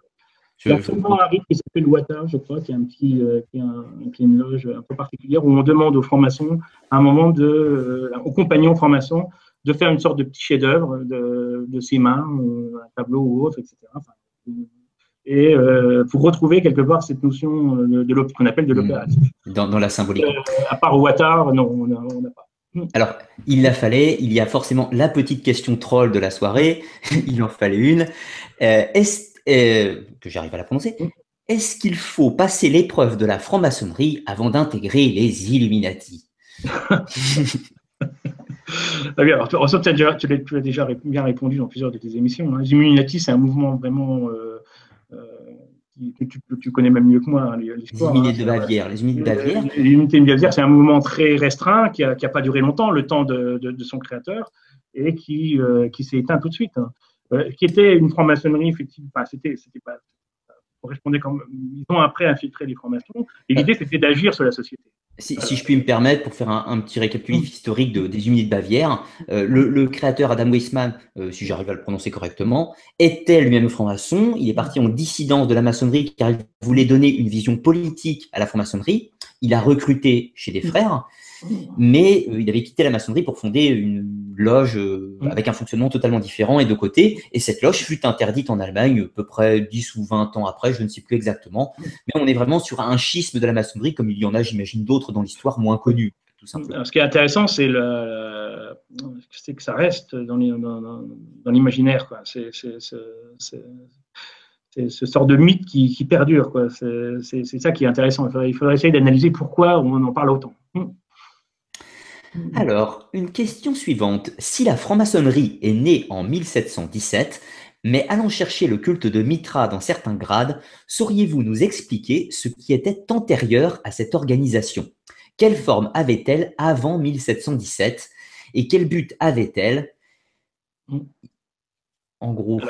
Alors, il y avait, bon, déjà à 1700, alors déjà, c'était pas créé en 1717, mais bon, peu importe, c'est plutôt 1721, mais bon, ils ont. Euh, pour, pour, euh, pour, la, petite histoire, un des premiers grands maîtres, c'était le duc de Montaigu, qui était un des plus riches d'Angleterre, et il fallait, euh, il fallait récupérer ce, ce grand maître, euh, enfin ce, ce, personnage, en, le maître grand maître, et on a inventé un peu, on a inventé un petit peu une antériorité pour pouvoir donner un peu de crédit, de crédit au mouvement. Mais de toute façon, une chose est sûre, c'est que la franc-maçonnerie est née d'une de, loges qui se sont réunies. Donc, ça veut dire qu'il y avait des loges qui existaient avant. Hmm, fatalement, oui. Euh, donc, il y avait des loges qui existaient avant et on a des traces de, dans, des écrits, je crois qu'il y en a qui s'appelle Asmo, les, le Cronley ou quelque chose comme ça. C'est des personnages qui disaient dans leur, euh, dans leur journal, leur 700 de, de, de, 1600 et quelques, ils disaient avoir été initiés. Il faut savoir que le berceau de la franc-maçonnerie, c'est pas l'Angleterre, c'est l'Écosse. De toute façon, euh, on peut considérer que les tailleurs de pierre sont quand même le, berceau de la franc-maçonnerie. L'Angleterre n'est pas un pays de la pierre. Hein. En Angleterre, c'est un pays de la brique. Il euh, n'y a pas de tailleur de pierre en Angleterre. Euh, L'Écosse est, le, cœur de la franc-maçonnerie, c'est l'Écosse. Et euh, l'Écosse, il y avait une tradition de, de, hein, de, de pierre qui avaient aussi leur culte secret. Et, et, d'ailleurs, très rapidement, quand la, Grande Loge d'Angleterre est née en, en 1707, on va dire, euh, il y a eu de la maçonnerie dissidente qui est arrivée euh, d'Écosse, d'Irlande, et il y a eu déjà deux grands, deux grands mouvements, alors un qu'on appelle les modernes et l'autre les anciens, sachant que les modernes étaient les plus anciens. Et donc ces deux mouvements de maçonnerie, anciens et modernes, se sont combattus en Angleterre, euh, mais c'était terrible. Hein. C'est-à-dire, et il a fallu un moment en Angleterre, ils en ont eu marre, ils ont réuni et ils ont créé ce qu'on appelle l'émulation, c'est-à-dire une sorte de ils ont réuni les deux courants. Mais ce fameux courant ancien et moderne euh, existe toujours. Donc ça veut dire que l'Angleterre, euh, on va dire, a fait plutôt une franc-maçonnerie, on va dire, euh, on va dire politique entre guillemets, mais il y avait des courants bien plus anciens qui venaient, qui venaient d'Écosse. Qui, qui, qui, amenaient de la substance. Mais aujourd'hui, il reste encore beaucoup de choses à découvrir là-dessus. Oui, ce qui, ce qui est de toute façon important, c'est évident. Une chose ne naît pas en un jour. Il est date symbolique de création ou d'union, on va dire. il y a plusieurs courants à la création de la franc-maçonnerie. bien, sûr, c'est logique. Alors, une autre petite question. Salut Ludo et bonsoir Monsieur Rodmack. Pourriez-vous nous vous approfondir le symbolisme du chiffre 7 et du nombre 17 depuis le point de vue franc-maçon? Alors, le, 7, c'est. Euh, on a vu hein, les 7 grades. Euh, c'est. Euh, alors, curieusement, le 7, c'est pas forcément le chiffre du maître. Hein. Le chiffre du maître étant plutôt le 9, mais bon, pour la petite histoire.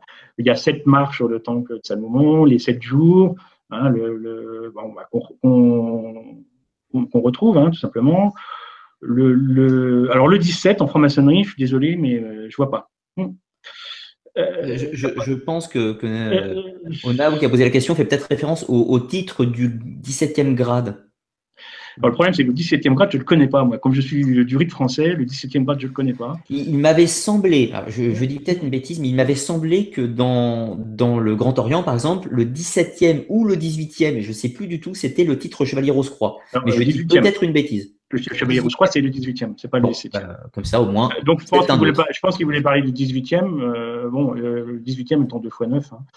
le, le, la symbolique du chiffre 7, euh, bon, les francs-maçons n'en disent pas énormément. Hein. Euh, bon, moi étant, euh, moi je, étant quelqu'un qui tire les cartes en même temps, hein, qui, qui, est passionné de, de tarot, bon, j'y vois le, le, le voyage, le, cycle de la semaine, les sept couleurs, les, les sept péchés capitaux, les sept vertus, les, etc. Oui, de, de nombreux symboles. Hein. Le, 7 est un symbole majeur, mais qui n'est pas propre aux francs-maçons quelque part, le 7 a été plutôt repris par les francs-maçons. Euh, les francs-maçons euh, ont pompé énormément de choses. Il faut le savoir. Euh, et, en fonction des, époques, ils, en ont repris. L'alchimie, quelque chose qui, s'est plus tardivement en franc-maçonnerie. Le, chiffre 7 est, c'est avant tout la force du symbole du chiffre 7 d'une façon générale. Je ne dirais pas qu'il y a forcément quelque chose spécifique à la franc-maçonnerie sur le chiffre 7 derrière. Donc on a, c'est très antérieur à la franc-maçonnerie la puissance du chiffre 7 est, très très antérieure à la formation. Et, du coup, juste pour compléter euh, la question avant de passer à la suite, et du coup le chiffre 9, qui a l'air important en maçonnerie. le chiffre 9 est important en maçonnerie, déjà pas les combinaisons, hein, 3 x 3. 3 x 3, 9. 9. l'histoire, euh, l'histoire euh, s'est fait autour, fait autour de neuf frères à un moment hein, dans les dans les écoles. Je vais pas en dire plus, mais c'est il y a l'importance des neuf frères qui vont qui vont le 9, c'est aussi le, symbole de l'ermite hein, euh, chez les, dans tarot. Hein. Donc, euh, ça rappelle fortement les chevaliers du temple, quand même, aussi. Alors, les neuf chevaliers du temple, au début, qui ont. Alors, euh, c'est quasiment l'histoire. Hein. Il, y a, un lien, il y a un lien direct avec les neuf chevaliers du temple, bien sûr, qui, sont partis. voilà, donc la création. voilà par rapport, par rapport au, le 9 est presque plus symbolique par, le 7. Oui, c'est vrai que le, 7, il y a aussi, euh, voilà, on considère qu'une loge est juste et parfaite si elle est composée de 7 membres. D'accord. Voilà, par exemple. Et donc, le 9 renvoie aussi au chiffre 15. il y a un lien euh, entre le 9 et le 15. Beaucoup. J'aurais quelques petites questions chiffres euh, après, justement, quand on viendra à la partie un peu plus ésotérique. Mais avant, on va, on va attaquer le morceau un peu compliqué, c'est-à-dire la politique. Alors, on, dit beaucoup de choses aussi sur la maçonnerie au, niveau de la politique. Euh, on, en avait pas mal discuté ensemble. Et euh, ça serait trop compliqué de définir absolument tout dans la politique par rapport à la maçonnerie. Mais juste déjà quelques petites choses. Est-ce que la maçonnerie de ses débuts a une vision politique? Alors, elle a une vision politique dans le sens où euh, il, fallait, il fallait survivre. C'est un peu ce que j'expliquais tout à l'heure. L'origine de la franc-maçonnerie, c'était de pouvoir faire en sorte que des, que des gens puissent travailler les sciences. Attaché à la Royal Society, c'était, il fallait se dégager un petit peu du carcan de la religion, tout en se mettant sur la protection. La franc-maçonnerie a comme caractéristique d'être toujours sur la protection des puissants.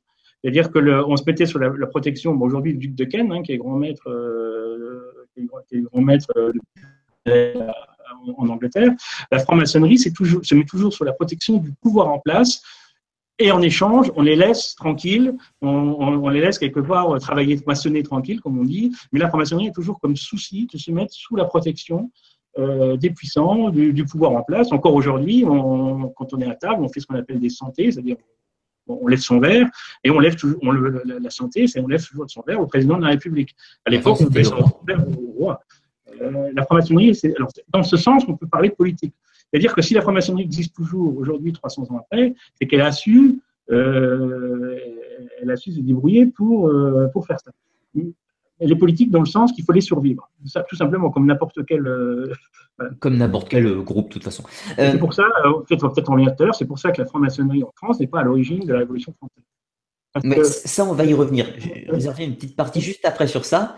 Euh, c'était plus pour savoir donc ce cheminement entre le début et la fin, c'est-à-dire entre maintenant. Maintenant, on entend beaucoup dire que beaucoup de politiciens sont francs-maçons, que la franc-maçonnerie a un impact ou décide la politique parfois. On, entend de tout. Est-ce que tu peux nous éclairer donc de ton point de vue hein, sur ça? Pour continuer l'histoire, il faut savoir que la franc-maçonnerie a, quasiment, il y a quasiment plus de franc-maçonnerie. Hein. il n'y avait plus de loge. Hein. Après la Révolution française, il n'y avait plus de, franc-maçonnerie. La franc-maçonnerie a complètement été combattue, alors qu'il y avait des, des francs-maçons dans les deux côtés.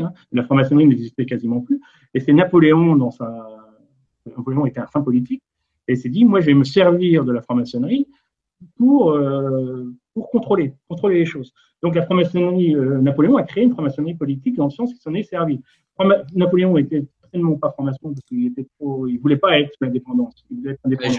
Mais son frère était, frère de Napoléon était grand maître, grand maître. Tous les maréchaux étaient francs-maçons. Et la, euh, Napoléon a créé une franc-maçonnerie politique qui a perduré quelque part. La, la, notion, l'apogée de la franc-maçonnerie politique en France, c'était la Troisième République, où là, euh, il y avait euh, une grande majorité des, politiques, des politiciens qui étaient, euh, francs-maçons. Est-ce qu'on n'a pas ce, côté aussi qui s'est créé, donc si je suis ton, ta logique, donc après Napoléon, franc-maçon égale bonne société, franc-maçon égale pouvoir un petit peu? Bah, c'était oui, c'était en gros il fallait y être quoi. C'était ça, quand même, c'était quand même ça à cette époque-là. C'est pour ça que je dis qu'aujourd'hui finalement on n'a pas à rougir de la franc-maçonnerie d'aujourd'hui par rapport à l'époque. Il fut une époque où la franc-maçonnerie c'était quand même, euh, c'était la mode quoi. Il fallait, il fallait être franc-maçon. Euh, il y avait, il y avait ce, côté-là. Il faut savoir que parallèlement à cette franc-maçonnerie-là, il y a toujours eu une petite franc-maçonnerie ésotérique, il y a toujours eu des frères qui se sont séparés, il y a toujours eu des scissions, il y a toujours eu une branche un peu parallèle. Franc-maçonnerie n'a jamais été monobloc même du temps de Napoléon. Le temps de Napoléon, c'était très, très, euh, petit, hein. mais il y a toujours eu des, frères dissidents, quelque part, qui, eux, euh, ne rentraient pas dans ce système. Hmm. D'accord. Pour, revenir donc dans, dans cet ordre-là, donc sur la Révolution française un, instant, euh, bon, avant je partage moi mes, mes, études sur le sujet parce que j'ai travaillé un petit peu sur la Révolution française il y a peu de temps. il y avait des francs-maçons du côté des révolutionnaires, il y avait des francs-maçons du côté des monarchistes, mm. et pour aller plus loin, il y avait des francs-maçons dans les révolutionnaires qui voulaient une monarchie parlementaire. Oui, c'est ça. Voilà. Donc il y avait des francs-maçons, voilà, ça c'est un fait, dans les trois camps. Est-ce que la, la franc-maçonnerie, comment elle a vécu la Révolution française? Et est-ce qu'il y a, bon, beaucoup de gens pensent que la franc-maçonnerie a provoqué la. Ah, absolument pas. ça, c'est un fait aujourd'hui. Là-dessus, par contre, l'histoire officielle, officieuse est d'accord là-dessus. Je veux dire que tout le monde est à peu près d'accord là-dessus, parce que bon, on a quand même des périodes documentées. La franc-maçonnerie n'est pas du tout, en tant qu'institution, à l'origine de, la, Révolution française. Ça, c'est totalement faux. la franc-maçonnerie n'a pas. Alors, il y avait des francs-maçons qui ont joué, comme tu l'as dit, des rôles importants. Il y en avait dans tous les camps. Il y en avait aussi qui voulaient reprendre le modèle un peu anglais. Hein. Mmh, tout à fait. Euh, parce qu'il y avait, il y a toujours un lien très étroit entre l'Angleterre et la France au niveau de la franc-maçonnerie. Et donc, le, mais la franc-maçonnerie n'est pas à l'origine de la Révolution française. Par contre, la franc-maçonnerie euh, a joué un très grand rôle aux États-Unis. La mmh. franc-maçonnerie a contribué à, la Révolution euh, américaine. a été envoyée et les États-Unis sont ont des codes maçonniques. Euh, l'investiture d'un président aux États-Unis, c'est une investiture maçonnique. Donc, euh, les rues, les, etc. aux États-Unis, la franc-maçonnerie a, euh, été, parce que dans les institutions, la façon dont les institutions fonctionnent aux, États-Unis ressemble un peu au fonctionnement d'une loge.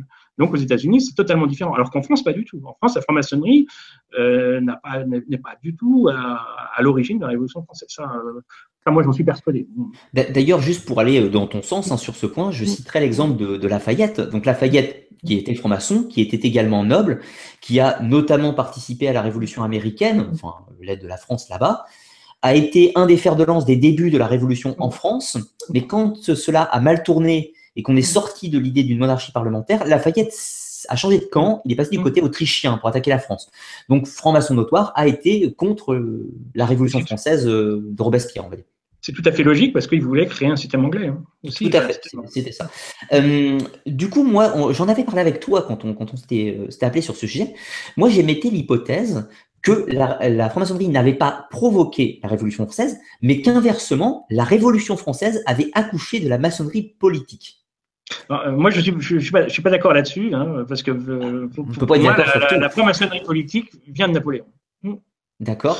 Bah, c'est intéressant parce que c'est des époques quand même pas si éloignées. Pas si éloignées, mais parce que en fait, il faut savoir, on peut faire un peu on peut retrouver hein, les, comptes rendus de loge, il y a un certain nombre de documents quand même qui restent de l'époque. Hein. Euh, la franc-maçonnerie a été complètement dissimulée. Il n'y avait plus de loge. Euh, après la Révolution française, il n'y avait plus de loge. Donc on ne peut pas dire que, ça a provoqué de franc-maçonnerie politique, il n'y avait plus de franc-maçonnerie.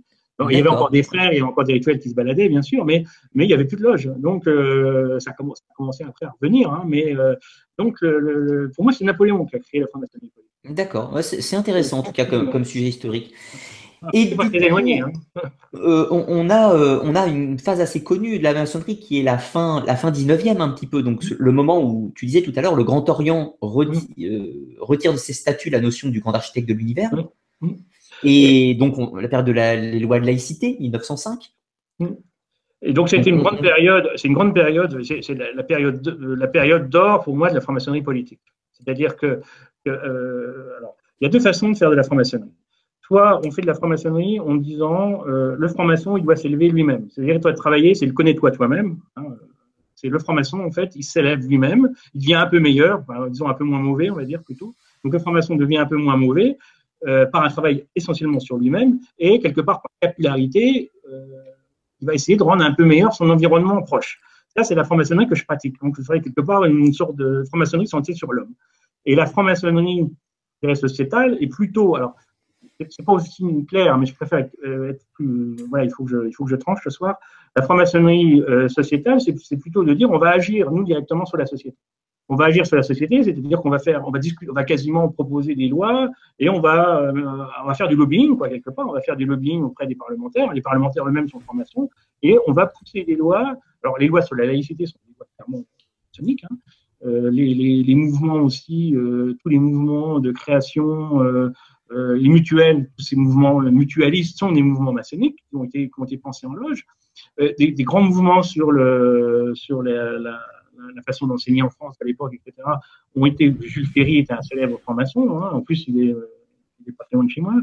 Euh, donc, tous ces mouvements sont, c'est l'âge d'or de la, de la franc-maçonnerie politique dans le sens où dans les loges, on, discutait de thèmes sociétaux, etc. Et on allait pousser ces thèmes-là euh, pour euh, les régimes parlementaires à l'époque, hein, dans les parlements pour euh, amener euh, des, des, lois sur la sécurité sociale, les mutuelles, euh, la laïcité, etc. Donc là, c'est ce thème-là. Alors que les francs-maçons dont je fais partie, eux, ils se disent nous on ne fait pas de politique, on, on, discute pas, de, on fait pas de prosélytisme religieux ni de politique, et nous on essaie de travailler sur nous-mêmes. Donc c'est pas du tout la même euh, deux, grandes façons différentes de travailler. c'est très important de faire la nuance euh, entre ces deux et ces trois. On verra tout à l'heure maçonnerie justement. Pour terminer avec, la phase politique, parce que c'est pas le cœur du, sujet qui nous intéresse le plus. Euh, on, entend beaucoup de parler, enfin on entend beaucoup parler de ce côté un peu échelle sociale, ascenseur social, etc. Et certains voient dans la maçonnerie uniquement une sorte de d'élite un petit peu. Euh, Est-ce que on pourrait pas retrouver dans la maçonnerie des gens qui rentrent en maçonnerie pour l'ascenseur social et non pas pour la maçonnerie euh, idéologique Alors évidemment, il y en a. Hein. Euh, alors, si vous voulez faire carrière et si vous voulez avoir des bons réseaux, ne rentrez pas en franc-maçonnerie. Pas aujourd'hui. Même, même, même au contraire, entre guillemets, euh, la, franc-maçonnerie, c'est pas le meilleur moyen de se faire du réseau. Il y a des, services pour ça, il y en a, plein qui existent. La franc-maçonnerie n'est pas du tout un bon moyen de, se faire du réseau. Alors, il y en a qui le pensent, hein, donc il y a beaucoup de, un certain nombre de personnes qui rentrent. Dans l'obédience, on fait partie, on, si on les voit, arriver, on les fait pas rentrer. Il y a d'autres obédiences euh, qui les font rentrer. Euh, et, ces gens-là s'en vont assez rapidement. Aujourd'hui, hein, ça, les sociétés est en crise. On voit bien avec toute la, crise politique qu'on a en France, toute la, passion autour de la politique. la franc-maçonnerie politique aujourd'hui est en crise, hein, manifestement. Et si on veut, on veut rentrer pour pouvoir avoir des bonnes places, c'est pas à la franc-maçonnerie qu'il faut aller. Alors après, il est vrai qu'il y a un deuxième facteur aussi qui pousse, qui peut pousser les gens à rentrer en franc-maçonnerie, c'est avoir une certaine considération. on va dire, ils sont frustrés dans le monde profane, et quelque part, le fait d'avoir des grades, de monter à des etc., ça peut leur donner euh, une forme d'importance qu'ils n'ont pas dans le monde. Donc il y, a, aussi ce phénomène-là qui existe. Donc là, euh, ça existe. Hein. on en a parlé ensemble hein, en franc-maçonnerie. Euh, c'est pas un milieu de vertu. Il y, a, à peu près. Moi, quand je suis rentré en franc-maçonnerie, je pensais qu'il y avait en, moyenne les gens étaient un peu meilleurs en franc-maçonnerie, mais, bon, c'est partout ailleurs. Hein. Il, y a, il, y a, des cons, il y a des gens bien, il y a des gens très bien. Il y a, on retrouve quelque part, c'est à l'image de la, de la société. Hein. ouais, oui. C'est comme tout groupe humain, comme tout groupe humain. C'est logique. Les deux nécessités sportives. C'est fait normal. Et du coup, écoute, je, te propose de, passer à des sujets qui, bah, moi, qui m'intéressent plus que la politique.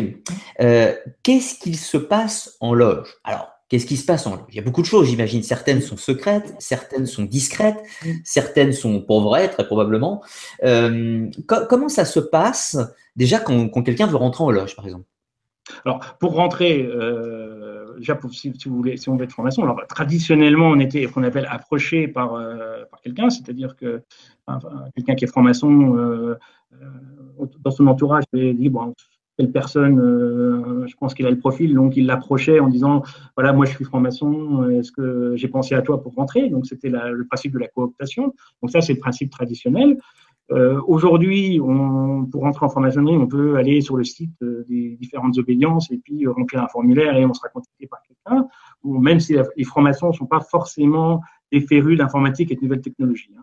Euh, il y, a des progrès à faire à ce niveau-là. Il y a aussi quelques conférences maintenant, c'est-à-dire qu'il y a un certain nombre. De, Moi, je, l'ai déjà fait. Euh, je suis quelqu'un qui n'est pas peur de me dévoiler. Hein. J'aime bien, me mettre en danger. Euh, on, fait, des, conférences et on fait venir des gens et on parle de la franc-maçonnerie tout simplement. Ça c'est aussi un autre moyen. Donc ça c'est le moyen d'être approché. Voilà. Euh, et après, euh, le, il y a une lettre de candidature faite. La lettre est lue et on envoie deux frères. On appelle ça des enquêteurs, mais c'est pas des enquêteurs dans le sens où on va faire une enquête, mais dans le sens où on va interroger euh, pour voir sa motivation. On, n'a pas, entendu sur la dernière phrase. Euh, c'est-à-dire qu'on va, on va faire ce qu'on appelle des enquêtes. Hein. Les, mhm. enquêtes, c'est simplement des frères qui viennent interroger. C'est un entretien, euh, un entretien où on va poser un certain nombre de questions aux frères. Par exemple, dans mon obédience, on va poser si la, personne croit au grand architecte, par exemple. Si la personne dit, moi, je crois pas au grand architecte, je suis athée, on va lui dire, ah, je suis désolé, mais euh, tu peux pas rentrer chez nous. Par contre, tu peux très bien te t'adresser au Grand Orient ou autre. Euh, et on va, euh, on va tester la motivation de la personne pour voir si la personne est réellement motivée. Et il y aura un vote qui sera, qui sera, fait en loge. Alors, petite anecdote, on vote boule. Hein, euh, et euh, il faut euh, pas avoir de boule noire. Et l'expression black boulet vient de là. D'accord, c'est intéressant. Peu la petite, la petite anecdote. Donc, on fait des votes à boule. Euh, il faut pas plus de boule noire. Euh, et, euh, et, après, le frère, il est admis et, euh, et il est admis à l'initiation, simplement. D'accord. Mm. Et, donc le, le, frère donc est admis à l'initiation. Euh, et comment comment cela se passe-t-il au sein d'une loge C'est-à-dire qu'il y a, on, parle souvent du temple et du, du, chapitre, une tenue, tous ces termes. Si tu peux nous éclairer un petit peu. Alors le, le temple, le temple, c'est le lieu où on se réunit. On se réunit dans des temples, référence au temple de Salomon. Bien sûr. Euh, le, pendant le, la, tenue, c'est, on va dire, la cérémonie. on appelle ça une tenue. Donc la tenue se fait dans le temple. Le chapitre, euh, le chapitre, c'est un terme qui est utilisé pour les hauts grades. Donc on, parle d'un terme générique qui est utilisé pour les hauts grades. On parle du chapitre qui est, euh, qui est un ensemble de, un ensemble de. Euh, alors après le frère, le frère quand il rentre, il est, c'est le, cheminement que j'ai donné tout à l'heure, hein, le cheminement symbolique. Il est d'abord isolé, il est etc. il faut savoir que, euh, notamment euh, bah, dans le rituel que je pratique, on pratique un rituel euh, qui est quasiment identique au mot près à ce qui était pratiqué en 1801. Donc c'est, alors je vais pas dévoiler parce que parce que je veux pas casser le charme si, si quelqu'un veut rentrer, mais euh, c'est très anachronique quelque part. Hein. On, va, euh, on, va, utiliser les, les termes euh, quasiment l'identique qui étaient utilisés il y, a, il y a presque 300 ans. Donc il y a un côté quand même, voilà, on est plongé quand même dans un autre monde. C'est-à-dire que quand on, on, rentre, bon, moi des fois il y a des, des gens d'un certain niveau social et autres, etc., qui rentrent ils n'emmènent pas l'arche quand même, hein, euh, y a, quand même ce côté cérémonial, euh, comme euh, n'importe, comme une cérémonie de mariage ou autre, etc. Ça, amène beaucoup d'émotions. Et le frère qui rentre en franc-maçonnerie, même si c'est quelqu'un qui est sûr de lui dans le monde profane, il n'est pas très très, il n'est pas le malin. Et il y a ce ressenti qu'on appelle l'égrégore hein, chez nous. Le groupe, le groupe génère un, une certaine énergie qu'on ressent, qu'on ressent, on ressent dans ses tripes. Il y a une énergie, il y a quelque chose qui se passe. Quand il y a une, pendant la tenue, pendant l'initiation, il y a, il y a, euh, des, choses qui se passent. Après, il y a certain, voilà, surtout quand le rituel est pratiqué avec sérieux, avec, avec rigueur, on, sent dans ses tripes qu'il y a quelque chose qui se passe. Ça, euh, ça on peut, on peut pas le, peut pas le nier. Euh, voilà. après, c'est sûr que si c'est fait un petit peu de façon euh, la légère, ça marchera pas, mais si c'est fait de façon sérieuse, il y a quelque chose qui se. Donc le frère, euh, le frère subit un certain nombre d'épreuves, et euh, c'est quelque part c'est une imprégnation. Quelque part, euh, euh, c'est des choses assez répétitives. C'est pas, c'est pas extraordinaire finalement quand tu regardes comme ça. Euh, J'allais dire que quand on, on peut dire mais tiens c'est que ça, mais par imprégnation, bon, il se passe quelque chose. Comme tu l'as dit, c'est la notion égrégorique d'énergie. Et pour reprendre les mots que tu, que tu m'avais dit euh, la dernière fois, je crois, le, le, vrai secret de la maçonnerie, il est là. C'est par ce ressenti. Voilà, c'est ça. C'est le, secret de la franc-maçonnerie, c'est qu'il se passe quelque chose en loge. C'est euh, les frères se réunissent. On, est fatigué, on arrive, on se réunit les soirs après une journée de travail, on est fatigué, euh, on n'a pas forcément envie de venir. Et quand on, après la cérémonie, on, se sent bien, on a envie de rester ensemble, etc. Donc il y a, une communion qui, se met en place euh, et qui, explique que ça existe toujours. Ça, ça par contre, par contre, on ne peut pas le nier. Et il y a ce côté aussi, euh, bon, c'est extrêmement codifié, hein, c'est-à-dire que quelqu'un qui rentre la, va, suivre un chemin, il va renaître en quelque sorte, et donc il va, suivre un certain chemin. Et si c'est quelqu'un, par exemple, de l'assez haut placé euh, la société, hein, il se mettra au service euh, des maîtres qui sont, sont sur place, parce que euh, ben, concrètement, il pourra faire la vaisselle ou mettre la table, etc. Alors que ça peut être euh, quasiment le patron qui va servir son employé. C'est comme ça. Et si jamais la personne ne se plie pas à ça, on, va le, mettre, en place. Et s'il n'est pas d'accord, il s'en va. Donc il y a, un côté, euh, aussi où la personne, euh, il y en a, il y en a qui me disent en, rigolant, euh, dites pas à ma femme que je fais tout ça, quoi. non, je comprends l'idée, je comprends l'idée. Euh, ensuite, dans, dans donc un, un, rassemblement au temple, comment se déroule une réunion, une réunion classique, on va dire? Alors, euh, c'est extrêmement codifié. C'est-à-dire que la réunion, c est, c est, on, on, fait un déroulé de rituel, tout simplement. C'est-à-dire que. Qu'avec une ouverture, une fermeture. Avec, alors, ce que je disais tout à l'heure, il y a ce qu'on appelle une ouverture, qui est très importante. C'est-à-dire qu'on fait, fait, rentrer l'espace sacré, donc il y a une ouverture avec, avec toujours les mêmes phrases, toujours euh, un peu comme des mantras. On dit, on est euh, un peu comme une messe, on va dire, sauf qu'il n'y a pas de dogme. Hein, il, y a, il y a un côté extrêmement ritualisé.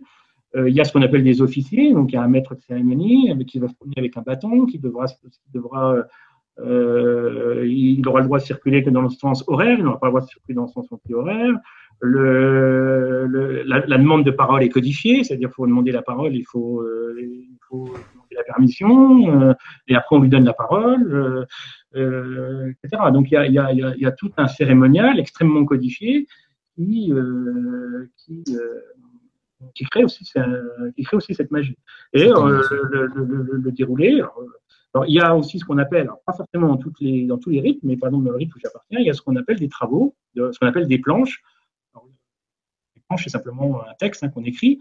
Ça fait aussi référence à la planche tracée. Euh, euh, L'idée aussi, dans les, anciens architectes, hein, dans les, les, anciens maîtres maçons qui autrefois euh, traçaient euh, sur des planches, des plans. Donc on fait ce qu'on appelle des planches. Donc on va lire des travaux. Alors chez nous, dans la maçonnerie que je fais partie, c'est uniquement des travaux symboliques. Donc, on mhm. va, par exemple, faire un, on va nous demander, par exemple, de faire un travail sur la Lune et le Soleil, par exemple. Donc, on va nous dire, tu vas faire la Lune et le Soleil sur la pierre, sur et donc, le, le, le frère devra euh, faire un texte hein, sur la Lune et le Soleil, euh, sur le 6 x 5, euh, aussi, les compagnons, sur un certain nombre de choses comme ça. Et puis, il va, il va, faire son, il va lire son texte.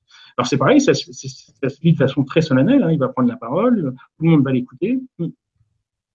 Euh, il n'y aura pas un bruit. Euh, et après, il y aura ce qu'on appelle un tour de loge où les frères vont prendre la parole. Ils ne prendront la parole qu'une fois. Ils ne pourront pas euh, critiquer. Ils n'ont même pas le droit de dire que c'est bien, normalement. On ne doit pas critiquer ni positivement ni négativement. Et on doit simplement amener un éclairage qui est propre. À partir du moment que la personne expose un point de vue, on n'ira pas contre le point de vue. Si la personne considère que tel symbole veut dire ça, on va pas dire moi je suis pas d'accord, je considère que c'est plutôt ça. On va dire moi euh, bon tu considères que c'est ça, moi je considère que c'est plutôt ça pour telle ou telle raison. Mais on va pas dire au frère euh, tu as tort, c'est ça. Par contre, si le frère fait une grosse erreur, euh, on va plutôt lui dire, dans le rituel chez nous, c'est marqué ça. On va pas, on va pas, voilà, on va lui faire comprendre quand même que, mais il y y a, toujours un respect de l'autre et une absence de jugement de valeur. Et cette absence de jugement de valeur fait qu'on va pouvoir se livrer. C'est-à-dire, on n'aura pas peur de parler, on n'aura pas peur de, voilà, on encourage les frères à prendre la parole un des, euh, on a euh, l'entrée en loge, par exemple, on a un certain nombre de, personnes qui, viennent, et les apprentis qui viennent. Bon, l'apprenti va pas prendre la parole la première année, mais euh, qui ont du mal. Au début, ils, ont du mal à décrocher deux trois mots. Parler en société, c'est pas facile.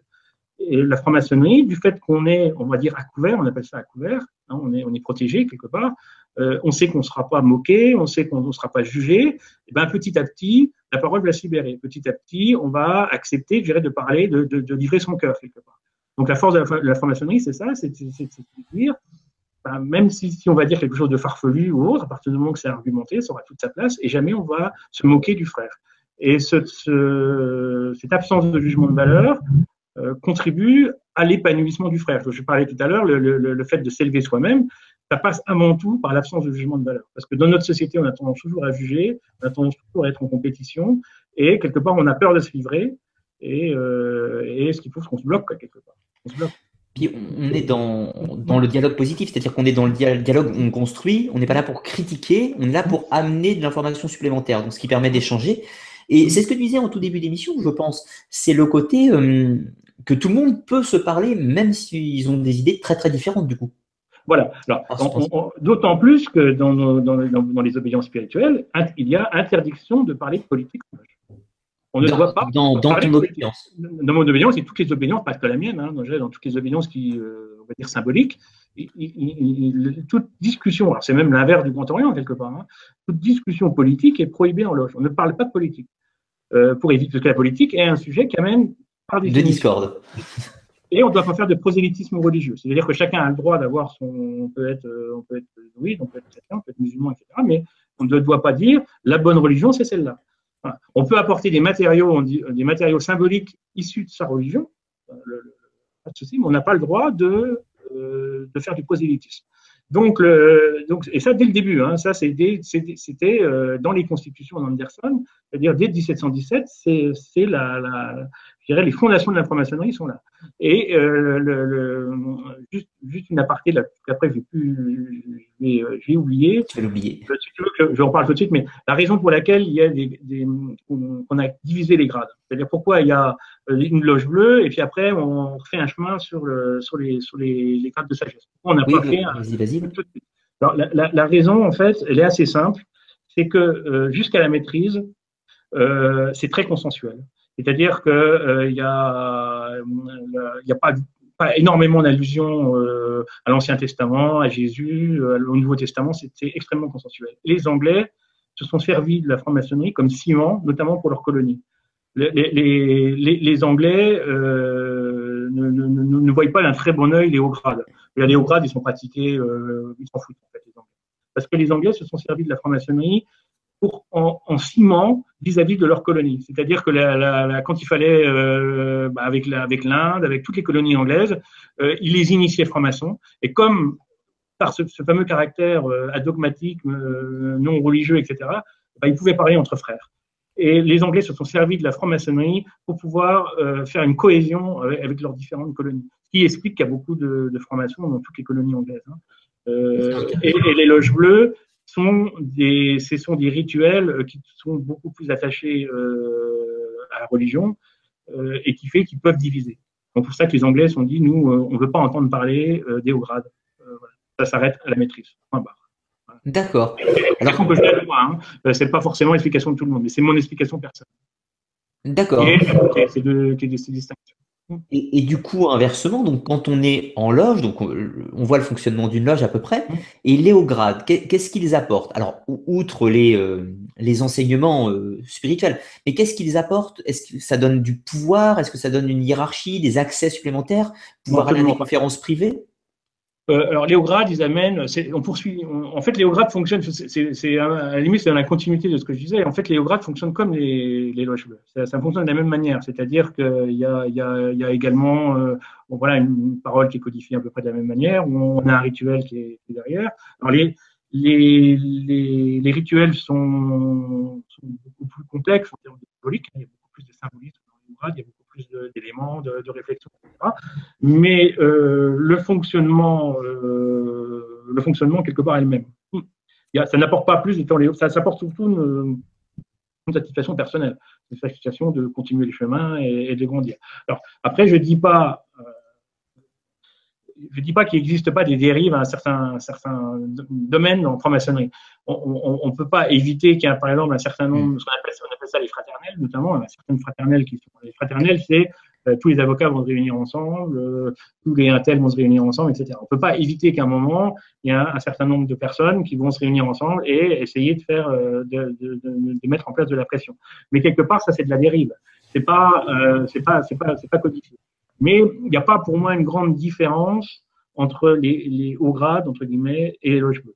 Moi, c'est une continuité. D'ailleurs, il y a, on va dire, les micro-obédiences, d'une façon générale, aujourd'hui, euh, ne, ne, ne, font plus cette distinction.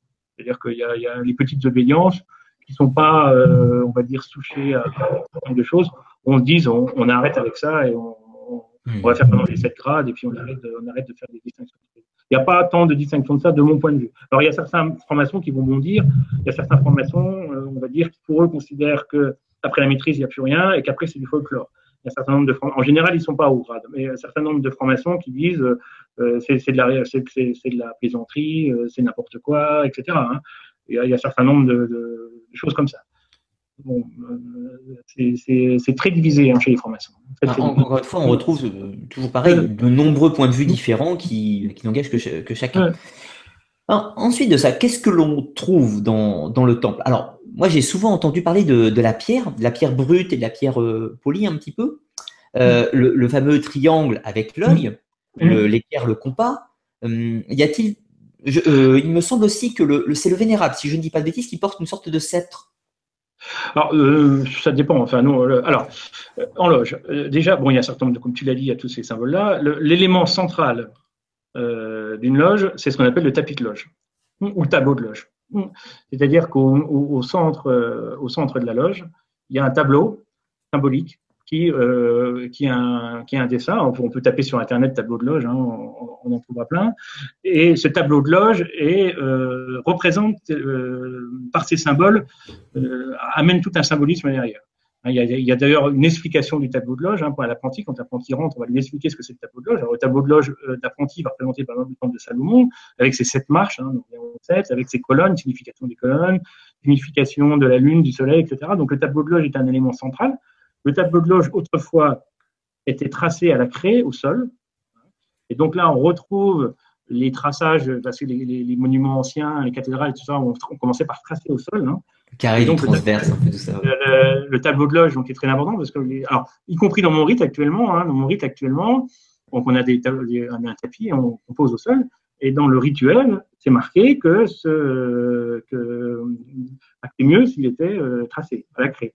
Et dans certains rites, notamment le R2A, le R2A, on demande aux frères de tracer sur un, grand, tableau au sol le tableau de loge Donc le tableau de loge est un élément très très important dans les symboles, euh, dans les symboles maçonniques. Et ce qui est important aussi dans, les, dans la symbolique maçonnique, c'est la vêture. Toute façon qu'on est habillé. Le franc-maçon doit s'habiller en noir et blanc. avec une, avec une cravate noire, une chemise blanche, une, une cravate noire, et il a ce qu'on appelle des tabliers. Il a des tabliers, et a éventuellement des sautoirs ou des baudriers. Et, donc, le, le, et au niveau de ces, de ces sautoirs ou baudriers, il y a un certain nombre qu'on appelle du bijou, donc qui représente symboliquement les postes. Hein, le, le, par exemple, le, surveillant, celui qui va s'occuper euh, des apprentis, il aura une perpendiculaire. La, la, perpendiculaire, euh, l'ancien niveau en fait, euh, enfin, un fil à plomb, mmh. l'ancienne perpendiculaire hein, qu'on utilisait Pourquoi? Parce que le rôle du second surveillant, c'est d'élever les apprentis. Il va s'occuper des apprentis. Donc le, le personnage qu'on appelle second surveillant, il va s'occuper des apprentis et son bijou c'est l'équerre, c'est la perpendiculaire pardon, parce qu'il va devoir euh, s'occuper d'élever dans le sens noble du terme. Hein. Symbolique. On élève des enfants, on les, on les fait, aller plus haut. Donc, on, prend le terme élevé en sens premier du terme, et donc son bijou représente sa fonction de le, le, vénérable, il aura, il aura un équerre, en, en termes de, de, bijoux. Donc, chaque bijou va représenter en fait la fonction, euh, la fonction. de la personne. Et les tabliers auront un, un décor symbolique euh, qui correspond au grade, qui peut correspondre aussi à la, à la la nature du rite. Hein. Le rite français, c'est des tabliers qui sont de couleur bleu-azur. Le, le R2A, ce sera des, des, des, tabliers qui seront plutôt rouges. Euh, qui amène euh, à des notions, allant de l'alchimie pour l'un, et à une notion, le rite français est une notion, euh, comme c'est un rite plus ancien, euh, ça se ramène plus au rite de la nature, c'est-à-dire la nature, c'est la lune, le soleil. Euh, mmh, D'accord. L'iconographie va évoluer suivant le rite, bien sûr. Et l'iconographie va évoluer suivant le rite. Voilà. Donc il y a tout un tout un décorum quelque part. Euh, et dans les loges des hauts grades, le décorum il est encore beaucoup plus riche. Hein. Le, le, on, on, amène encore des, des choses supplémentaires. Euh, Alors, j'ai entendu, j'ai entendu quelque chose, tu me diras si, si ce n'est pas vrai, que à partir du grade de maître, donc euh, le dernier grade des loges bleues, on était comme sacré chevalier, une sorte d'adoubement en fait. Alors, euh, je pense que tu. Alors, euh, c'est pas le cas dans l'obédience où je suis. Euh, habituellement, c'est pas le cas dans. dans, dans c'est le cas. Alors, au RER, e qui est le, le, le rite écossais rectifié, donc un rite particulier, hein, qui a été créé par Villermoz, il y a, après le grade de maître, il y a un, un, quatrième grade qui fait quand même partie des loges bleues, c'est une exception. Et dans ce quatrième grade, euh, c'est le, le, maître de Saint-André, où là, il y a, euh, il y a cette notion-là de. D'adoubement, oui etc. Alors, l'adoubement, on le retrouve, dans les, on le retrouve obligatoirement dans les, dans les, dans les chevaliers, chevalier d'Orient, chevalier Bien on sûr. etc. Euh, mais le, RER e a, a, créé ce côté. Voilà. Après, il y a toute une histoire sur le grade de maître. C'est extrêmement. Je ne vais pas en parler ce soir parce qu'on pourrait faire une émission entière là-dessus qui, n'aurait absolument aucun intérêt. Euh, la conception de certains, c'est de dire que le grade de maître, c'est le premier grade, les grades de sagesse. À l'origine, en franc-maçonnerie, il n'y avait que deux grades. Euh, anti-compagnon et que le grade de maître était en fait le premier grade des grades de sagesse. Donc ça, c'est une, une histoire. D'autres qui ne diront pas du tout. On retrouve le grade de maître euh, les, chez, les, chez les, les, tailleurs de pierre et autres, etc., dans d'anciens rituels. Donc, donc il, y a, il y a, des polémiques sur euh, là-dessus. Euh, c'est pour dire qu'il y a des polémiques sur tout en formation. C'est-à-dire que le, on met trois formations dans une salle, ils s'engueuleront pas quand ils seront en loge, mais une fois qu'ils seront sortis de, de l'atelier, euh, ils ne seront pas d'accord. D'accord. Et au, au, niveau de l'iconographie euh, à, à l'intérieur, est-ce que euh, certains symboles sont toujours représentés dans chaque temple On retrouve beaucoup la notion des deux colonnes.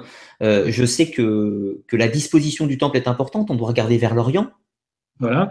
Alors, le, le, temple de Salomon dans les loges représente le, le temple, pardon. Le, le, temple représente le temple de Salomon quelque part. On est, dans le temple de Salomon. Alors, c'est pareil, c'est extrêmement compliqué parce que certains diront on n'est pas vraiment dans le temple de Salomon parce que la loge, autrefois symboliquement, la loge des opératifs, elle était, on était accolée au temple. On faisait l'église et on mettait une loge à côté. Certains vous diront c'est pas vrai, etc. Mais peu importe. Là, je vais caricaturer encore une fois. On va, on dire en loge bleue, on va dire ça représente le temple de Salomon. La symbolique du temple de Salomon, c'est les deux colonnes du, départ. Il faut savoir que le temple de Salomon n'était pas orienté comme les églises, c'est-à-dire le temple de Salomon n'était pas orienté l'Orient. Mais le temple de Salomon, l'entrée est à l'Orient et le, le, fond euh, où il y avait l'arche d'alliance était à l'Occident. Tout ça, tout simplement pourquoi? Parce que le temple de Salomon, c'était avant tout un observatoire. À l'époque, c'était des observatoires astronomiques et pour observer, observer les, les étoiles, on, on, on, se tournait, on se tournait vers l'est, euh, au, au, au, lever. Hein. Euh, et, les, les, colonnes étaient un, un, point de vue d'observation aussi. Donc le, le, qui permettait de marquer les levées du soleil notamment. Et c'est le pasteur Anderson qui a retourné le temple de Salomon, hein, parce que le temple de Salomon, on connaît son orientation par les écrits bibliques. Hein, et c'est le pasteur Anderson qui a retourné le temple de Salomon pour pouvoir le faire coller avec les églises. Comme c'était un pasteur, il disait ça m'arrange que, le, temple que la chair du, roi Salomon entre guillemets, la, la chair du vénérable soit à l'Orient. Donc il a retourné le temple.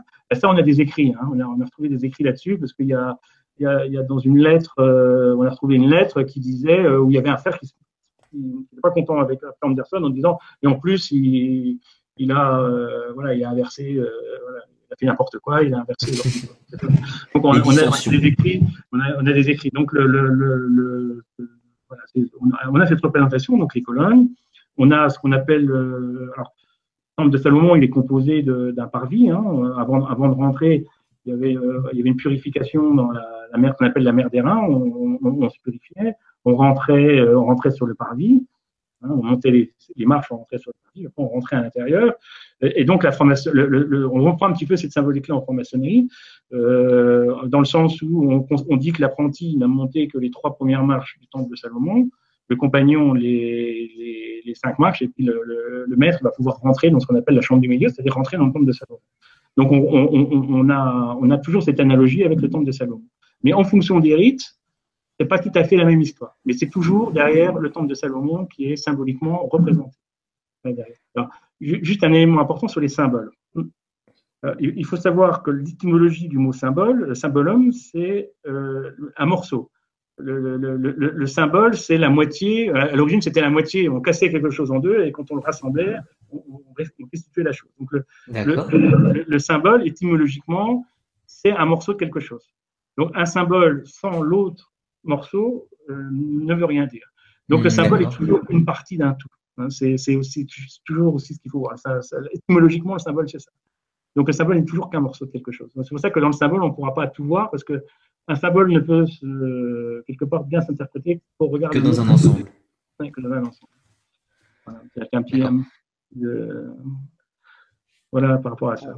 On, on, va en parler un peu symbolisme après, justement. Pour mm-hmm. finir sur les loges, euh, en loge, donc, les, les frères travaillent, enfin, produisent des, ce qu'on appelle des planches, donc divers mm-hmm. travaux, et les lisent dans une loge. Mm-hmm. Euh, est-ce qu'on est fait autre chose dans les loges que lire les travaux de, des, frères, euh, des frères qui ont travaillé? Oui, euh, finalement, on fait pas grand-chose dans les loges, hein, c'est-à-dire qu'on on, on, on, suit le, on suit le rituel, hein, donc on fait des initiations, hein, puis les, oui. les passages de compagnon et les élévations de maître, c'est un terme différent à chaque fois. Élévation au sublime, au sublime grade de maître, voilà, comme ça s'appelle exactement. Euh, et on lit les planches. On fait que ça en fait.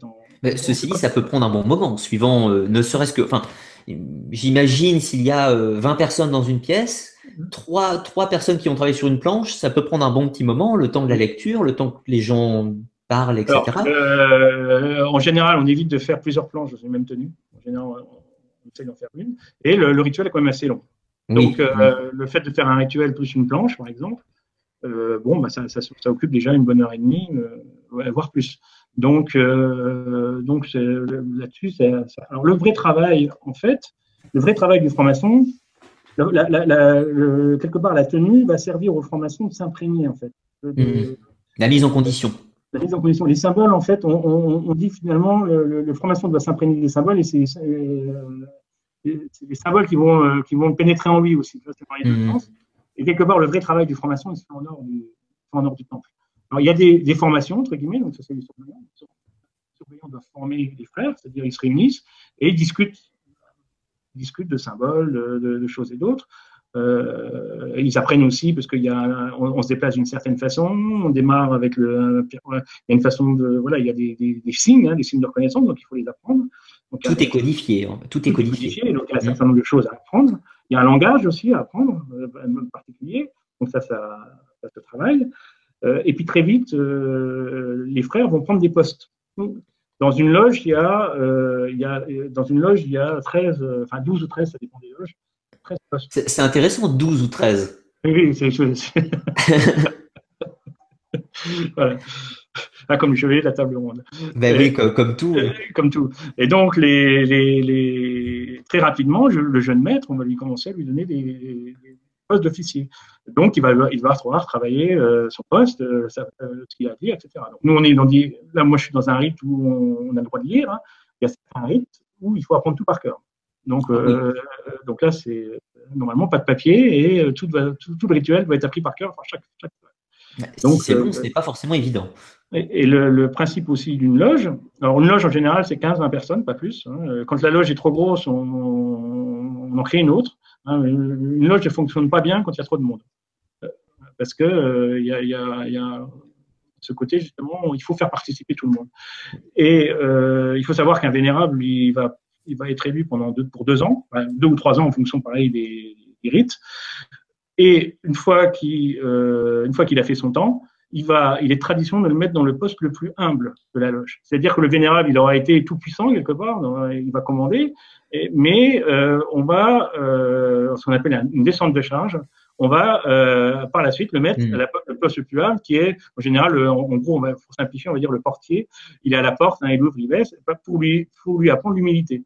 C'est-à-dire que, euh, que fait monter la personne au plus haut, et on le fait redescendre. Euh, et la descente de charge est souvent plus, enfin pour certains, elle est, elle est violente. Hein. Il y a certains frères qui démissionnent après. Hein. Ils ont été ah, oui. je supporte pas. Oui, oui. Euh, parce que c'est intriguant. Du jour au lendemain, on, le, le, on, apprend aux frères que finalement, euh, on, on, monte et on descend. C'est toujours la chute. L'éternel recommencement aussi. L'éternel recommencement, il y a le mmh. etc. Enfin, oui, tout à fait. la personne qui s'est trouvée au plus haut doit se retrouver au plus bas et doit comprendre que euh, va comprendre cette logique. Et ça, ça aide énormément dans le monde profane. Le fait de, de, de, de passer du plus haut au plus bas dans le monde profane, euh, bah, quand on a des, des revers euh, professionnels ou autres, etc., hein, on, on, se porte très facilement parce qu'on on comprend que ça fait, ça fait partie. Euh, voilà, il faut lutter contre les contre l'ego. Hein. Mmh. On attrape la grosse tête et, et après ça devient catastrophique. Alors malheureusement, il y a beaucoup de maçons quand même qui attrapent la grosse tête ça me rappelle aussi la phrase euh, ce qui est en haut est comme ce qui est en bas, un petit peu oui, dans, euh, dans l'étape d'émeraude. Qui, qui, fait partie euh, des classiques en franc-maçonnerie. Hein.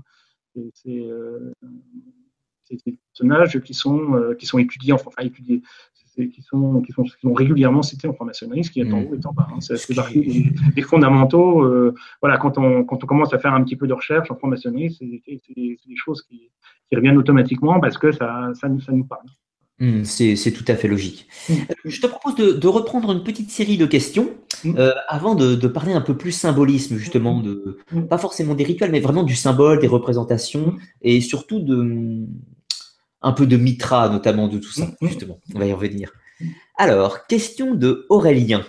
Quelles sont les techniques, exercices de développement personnel et spirituel pratiqués en franc-maçonnerie et en Rose-Croix? Alors, euh, alors, il faut comprendre que la Rose-Croix euh, n'est pas quelque chose euh, à part. Ça fait, voilà, c'est, alors, les développements personnels, j'en ai un peu parlé tout à l'heure, il y a pas, on n'apprend pas de technique en franc-maçonnerie, mais simplement par la, mise en scène, la, mise en scène des officiers, la, mise le fait de, devoir apprendre un certain nombre de textes, etc., le fait de pouvoir prendre, de devoir prendre la parole en public, le développement personnel, en fait, il se fait, il se fait par ce biais-là. Il n'y a, pas, euh, à part le rituel en franc-maçonnerie, il n'y a pas de livre euh, écrit par l'obédience qui dit il faut dire ça, il faut dire ça. très peu, quoi. Le développement personnel se fait par la, puissance du groupe.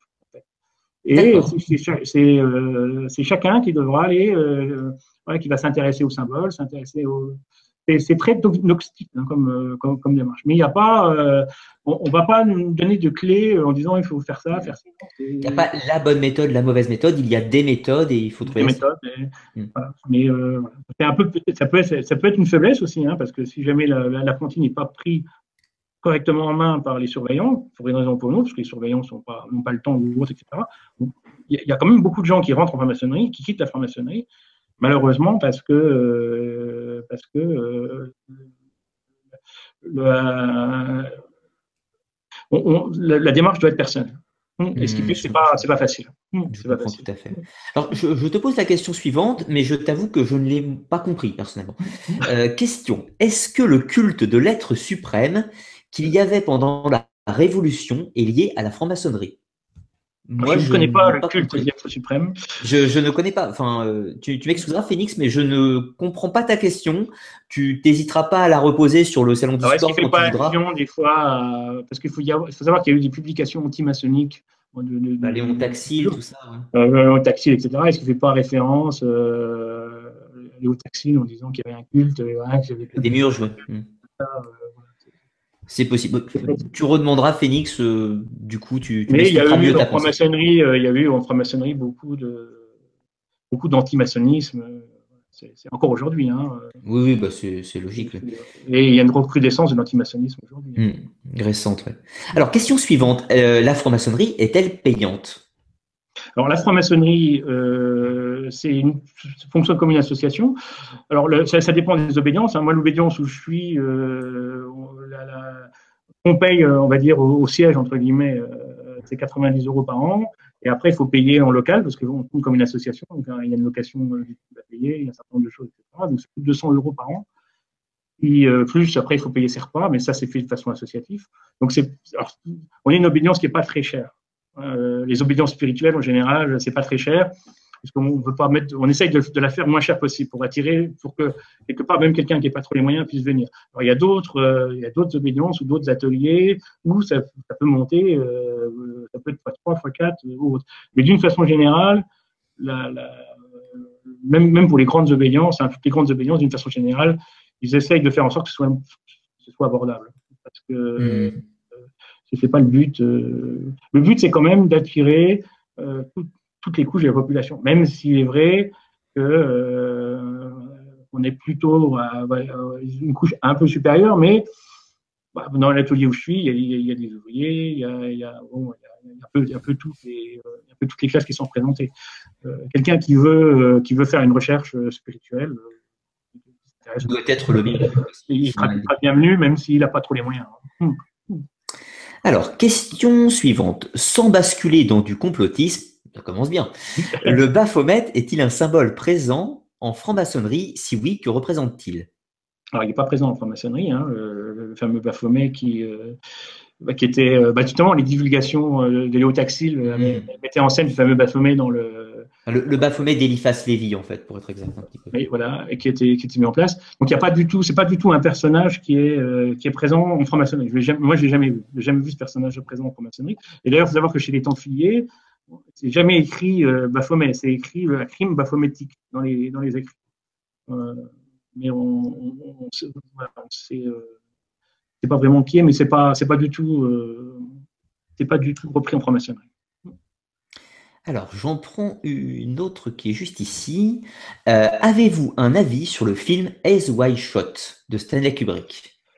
Euh, non, euh, j'ai pas. non, j'avoue que j'ai pas. Non, j'ai pas de, de, choses à dire sur ce film. C'est vrai que c'est un film. Je préférais parler de, de, Star Wars, euh, Seigneur des Anneaux, des choses comme ça, euh, ou même un certain nombre de jeux vidéo comme World of Warcraft qui, que, que, que, ce film. Mais c'est vrai qu'il y a cette notion de société secrète. Oui, oui, c'est vraiment la notion de société secrète au sens complot, malsain, etc., qui était mis en avant. Ouais. Alors, question suivante. Pensez-vous que l'idée franc-maçonne ait été dévoyée? Vous reconnaissez-vous dedans à 100% Avez-vous douté à certains moments? Et dans son histoire, la franc-maçonnerie a-t-elle déjà été menacée de chiisme, de séparation, dû à des problèmes, liturgie, idéologie ou autre alors, pour commencer par la fin, euh, je dirais, c'est même pire que ça, je dirais que la franc-maçonnerie se développe par sissiparité. le développement de la franc-maçonnerie, c'est l'obédience grossie. Moi, je viens d'une obédience qui s'est coupée en deux, hein, euh, l'origine. Hein. La fameuse obédience spirituelle d'où je viens euh, a été montée jusqu'à 40, plus de 40 000 frères. Et à un moment, il y a, il y a eu des tensions, pour des sombres histoires de poignement d'ailleurs. Euh, et elle s'est coupée en deux. Euh, et moi, je fais partie d'une obédience de 15 000 frères qui est issue d'un schisme. il y a eu d'autres schismes déjà avant. On a parlé de, euh, la, franc-maçonnerie en France se développe par parité. À un moment, ça grossit. Et puis après, ça s'engueule et puis ça se coupe. Et puis ça se redéveloppe. Ce n'est pas malsain en soi. Hein, c'est parce que quelque part, les loges, elles se développent aussi comme ça. Hein, un peu comme des essaims d'abeilles. Hein, on appelle ça une loge. Hein, c'est un peu comme des essaims d'abeilles. Mais la franc-maçonnerie, c'est comme ça. Alors après, les autres questions qu'il avait, les premières questions. Alors en gros, attends, je reviens. Euh, déjà, il y avait la notion. Est-ce que toi-même, tu as douté à des moments? Est-ce que tu as songé au, départ Alors on doute en général beaucoup au début. C'est-à-dire que quand on rentre, euh, c'est quand même les premières années. Euh, si, si, le conseil qu'on donne, moi, le conseil que je donne aujourd'hui à un apprenti qui rentre, c'est qu'il faut tenir le coup au moins un an. parce que le temps du silence? Euh, voilà, le temps du silence et puis après euh, prendre sa décision, un an, un an et demi, parce qu'au début on, se dit on est peut-être un peu rentré chez les fous quand même. Euh, on se dit qu'est-ce qu'on vient faire là quoi. Donc il y a quand même un côté, bien sûr on doute. Alors après, une fois qu'on a fait un parcours, on a tendance de moins en moins douter de la franc-maçonnerie. Alors il y a une expression célèbre hein, que j'aime bien l'employer, tu ne seras pas déçu par la franc-maçonnerie, tu seras déçu par les francs-maçons. Hein, c'est ce que c'est ce qu'on disait tout à l'heure. L'organe franc-maçonnique est quelque chose de puissant. Euh, il faut quand même, euh, surtout si on prend un petit peu de galon, euh, il y a des jalousies, il y a certaines choses qu'on connaît. Société humaine, quoi. Mais le doute se fait surtout au début. il, faut, il, faut, il faut un peu s'accrocher parce qu'on est un peu paumé si, si on n'est pas bien pris en main ou autre. voilà. C'est dommage, il y a des départs des fois de personnes de qualité. Hmm. Mais on, le, un des principes de la franc c'est le doute hein, aussi. Oui, ce qui, est logique. Alors, ensuite, une autre question. Monsieur Rodmack, votre loge s'intéresse-t-elle au processus d'individuation de Jung? Alors, la loge en soi, euh, non.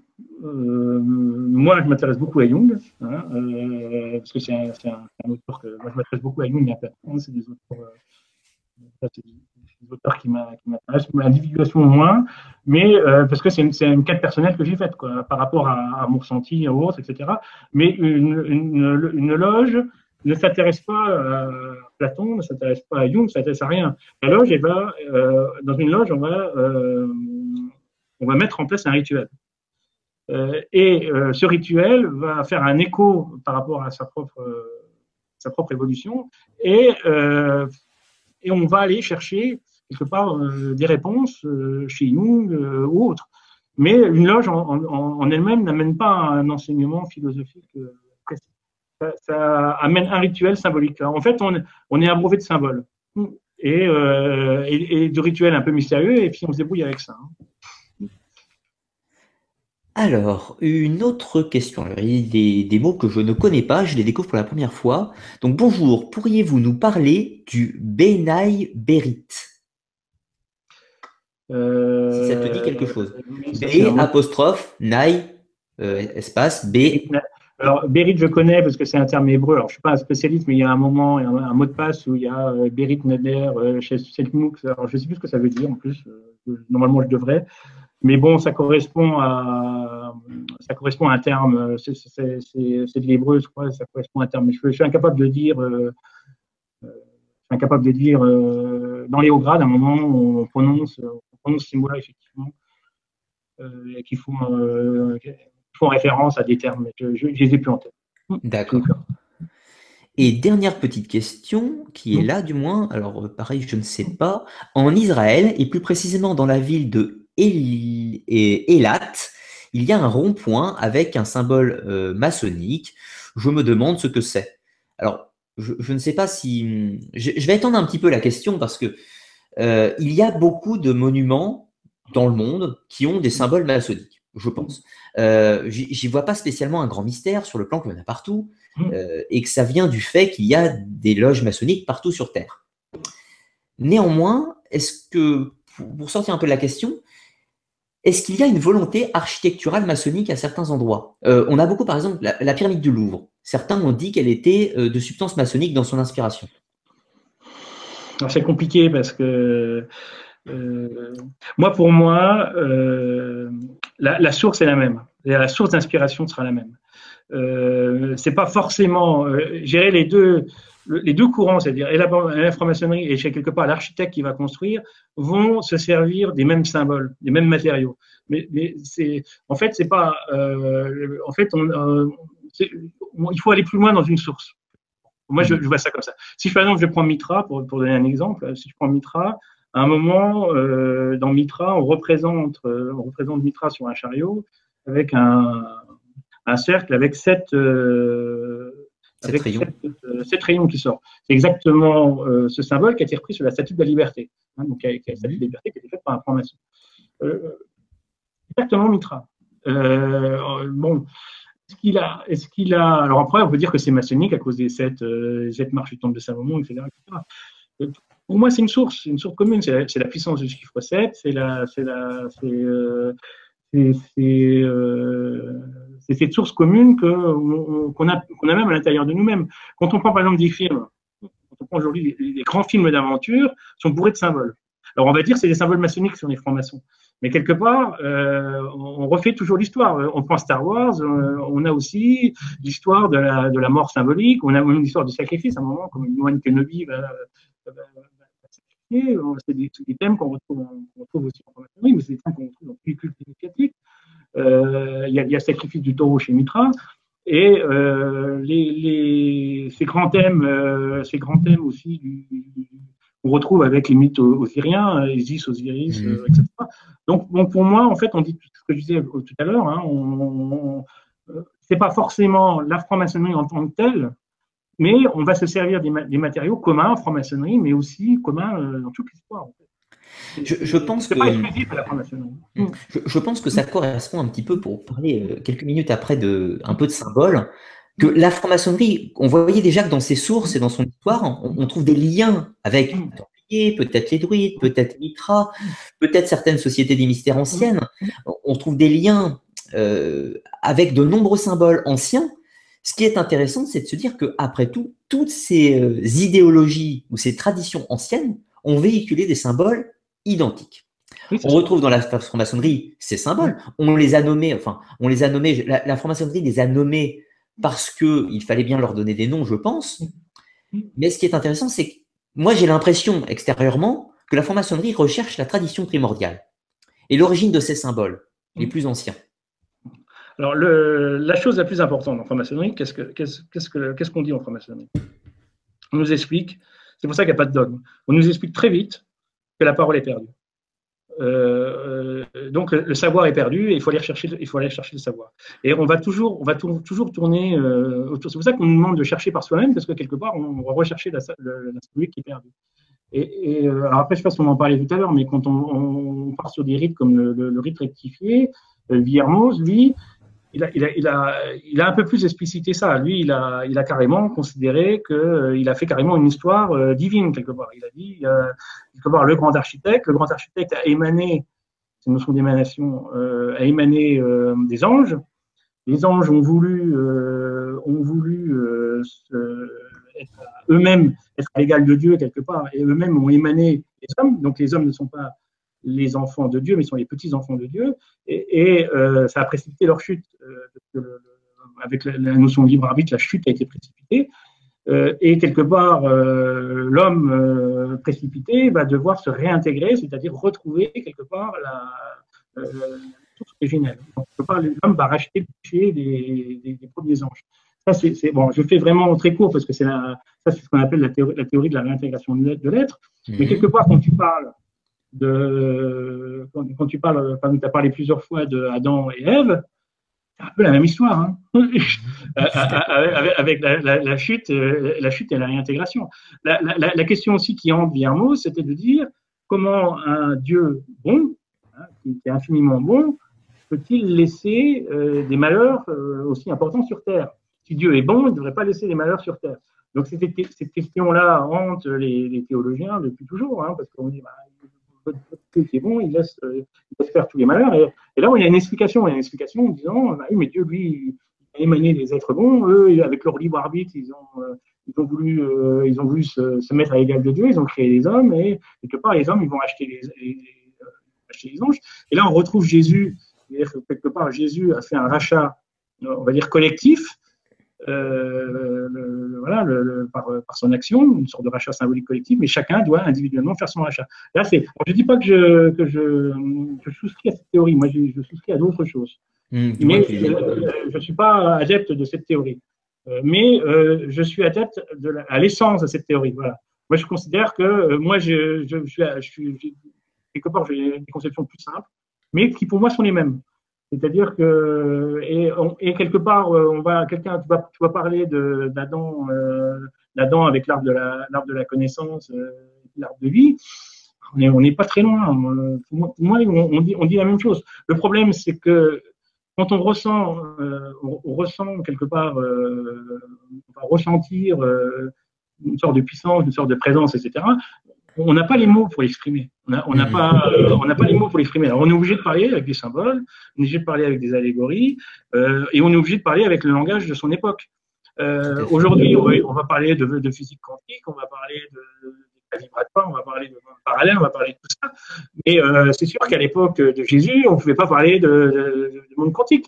Mais à l'époque de Jésus, par exemple, pour, parler de ce thème-là, euh, à chaque ouverture de travaux, hein, quand on fait, je parlais de l'ouverture tout à l'heure, l'entrée dans le monde sacré, il est de coutume dans beaucoup d'ateliers, dans le mien, de de lire le prologue de l'évangile de Saint Jean. Et, ça, c'est une coutume immuable qui est marquée nulle part, hein, c'est une tradition qui s'est perpétuée sans qu'elle soit écrite. On lit le prologue de l'évangile de Saint Jean.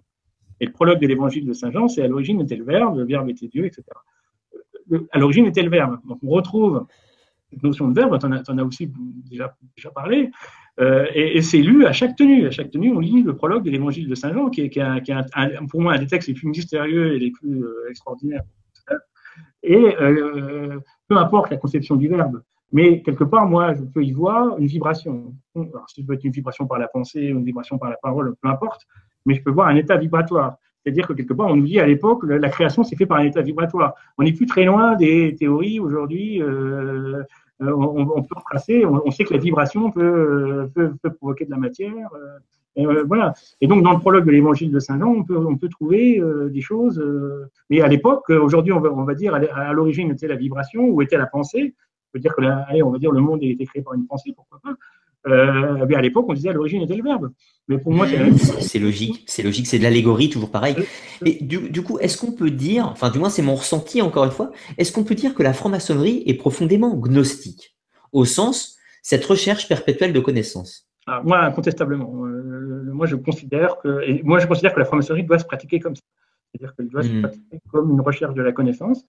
Euh, et euh, c'est le, il y, a une euh, sans, père, sans père, enfin toujours rectifier, c'est sans père rectificato, rectificato, ça c'est au RER, c'est une formule hein, franc-maçonnique, c'est toujours rectifier, c'est-à-dire voilà, on a, on n'a jamais, il faut toujours, il faut toujours travailler. On n'a on, on jamais la, on ne on saura jamais. Voilà, c'est toujours. toujours et l'idée, c'est surtout se rectifier soi-même. Euh, et donc, on est, c'est profondément agnostique. Moi, j'en ai, la conviction. Alors, c'est pas forcément le cas partout. C'est, euh, il y a aussi euh, la franc-maçonnerie est très plurielle. Il y a, il y a, il y a, certains endroits où ça sera pas forcément la même que je pratique. Hein. mais pour moi, c'est profondément agnostique. C'est pour, pour, ça d'ailleurs que je suis là ce soir. Hein. c'est quand j'ai écouté des émissions, etc. Je me suis dit, c'est, il y a tellement de points communs entre ce que tu dis et ce que moi je ressens j'avais besoin de m'exprimer ce soir. C'est une des principales raisons que je, viens, viens ce soir. C'est pour dire, voilà, euh, finalement, euh, on dit un peu la même chose avec un chemin différent. Et tu, es encore remercié de ta présence, sache-le. Euh, autre chose aussi, pour revenir un petit peu sur ces symboles, ces chiffres. On, a parlé du 7, on a parlé un petit peu du 9. Moi, ce qui m'intéresse beaucoup et que je parle tout le temps, c'est le 12 et le 13.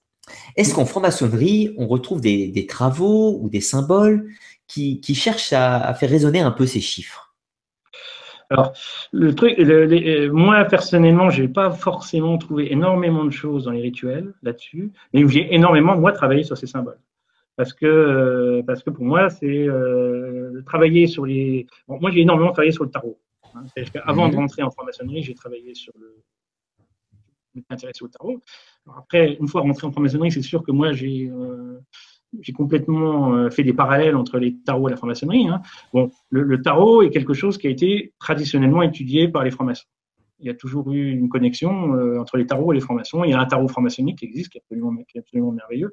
Et moi, les, les, les, la symbolique des chiffres à titre personnel, je les, je les extrapole par rapport essentiellement au tarot. Alors, les chiffres reviennent. Hein.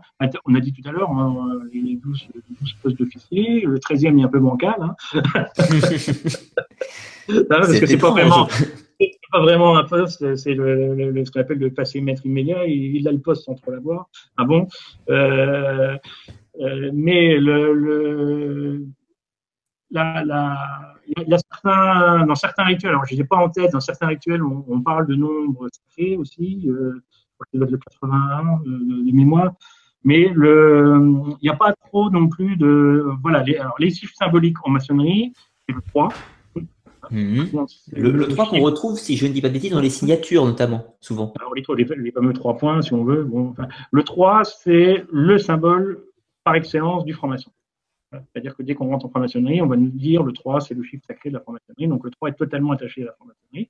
Donc là, on connaît toute la symbolique du 3, euh, le corps, le corps, l'esprit, euh, l'âme, peu importe. Toute cette notion aussi on a chimie, hein, avec les trois œuvres alchimiques, etc. Donc le 3 est vraiment ancré dans la, est ancré dans la, dans la franc-maçonnerie. Autre chiffre symbolique qu'on retrouve en franc-maçonnerie, c'est le 5. Donc le 5, c'est le chiffre du compagnon. C'est-à-dire que le compagnon euh, franc-maçon est attaché au chiffre 5. Le chiffre 7, euh, il, est, il est plus ou moins présent, euh, il est plus ou moins présent euh, chez le maître, mais c'est plutôt le 9. Hein, euh. et donc on retrouve voilà, la 3, 5, 7, 9 qui sont les, les, les, grands chiffres symboliques, et un peu le 15 aussi, qui sont les grands chiffres symboliques en, en franc-maçonnerie, qui correspondent à un certain nombre d'histoires. Mais c'est pas forcément, voilà, on, on, va pas nous expliquer, on va pas trouver un rituel en nous expliquant, voilà la signification. Autre que je, que je t'ai dit, c'est après, c'est démerde-toi avec ça. C'est toi, va, va, chercher euh, derrière, euh, pourquoi, bon, voilà, quand on va faire une planche, il y aura, y aura besoin de deux lignes dans un rituel, et puis on, après, on va nous dire, fais, travailler, va chercher à droite et à gauche, va, regarder dans les dictionnaires des symboles, euh, regarder dans la Bible. Euh, et, euh, quand on fait une planche, alors moi j'ai l'habitude de dire quand on fait une planche, on la fait en trois parties. La première partie, c'est on va regarder ce qui se passe dans le rituel. Par rapport, par exemple, on fait un symbole sur le chiffre 5, on va regarder dans le rituel qu'est-ce qu'il dit sur le chiffre 5. À un moment, on va parler étoile à cinq branches. Après, on va élargir on va aller chercher un petit peu plus loin euh, euh, dans les symboles, d'une façon générale. Euh, la deuxième partie, on élargit. Et dans la troisième partie, on parle de soi. Qu'est-ce que ça t'évoque, ce chiffre pour toi dans ton évolution Qu'est-ce que ça, qu'est-ce que t'amène, etc. C'est les trois parties que moi j'ai l'habitude de, dire. Hein, faites, faites, des, faites, des, choses comme ça. À un moment, le franc-maçon, c'est comme, c'est moi je dis, un franc-maçon, c'est de l'égoïsme partagé. À un moment, il faut qu'il pense à s'élever. Et la, planche, pour moi, doit toujours finir par euh, une introspection par rapport au symbole. C'est-à-dire, qu'est-ce que le symbole évoque pour toi? On s'en fout quelque part que, que le chiffre 5 veut dire ça, ça et ça, mais c'est qu'est-ce que le chiffre 5 veut dire pour toi au point où tu en es à ce moment, à ton point d'évolution, par rapport à, tout ce que tu as fait, etc. Voilà, donc après, le 5, on peut parler de la on peut parler de la on peut parler de tas de choses. Mais qu'est-ce que ça t'évoque pour toi, euh, ce chiffre 5, et dans ton parcours depuis, euh, comment tu as fait pour passer du 3 au 5, par exemple? C'est ça, en fait, la, démarche. Il, y a, vraiment le travail euh, qu'on trouve en rythme, mais vraiment le travail individuel. En fait, c'est très. Enfin, il y a beaucoup, beaucoup de quêtes individuelles dans la maçonnerie, visiblement. La franc-maçonnerie, c'est deux pieds, c'est la moitié euh, en tenue et gérer l'autre moitié, voire, euh, voire plus. moi, j'ai passé toujours beaucoup plus de temps en dehors de la. Moi, le travail que j'ai fait, c'est fait beaucoup plus en dehors des de, loges que dans les loges. la loge, ça sert à, t'imprégner, ça nous sert à, nous mettre, à nous mettre dans un état particulier. Mais le travail, ça doit être un travail gnostique individuel. C'est quelque chose qui n'est pas. On ne donne pas à manger en franc-maçonnerie, on va le chercher. Hein. Euh, euh, dans, une religion, c'est facile. On va nous dire c'est ça, tu dois penser ça, tu dois faire ça. La franc-maçonnerie, il faut, euh, il faut aller chercher les choses. Il faut travailler, en fait. Travailler. Mmh. D'accord. D'ailleurs, c'est le terme de la franc-maçonnerie. La franc-maçon, il travaille. Hein. Mmh. Bah oui, du moins la référence aux, travailleurs. C'est la référence aux travailleurs. Il édifie son propre temple. D'accord. Euh, autre, autre petite chose, attends, il faut que je retrouve ma question, est-ce que je l'avais en... Ah oui, si, si, si.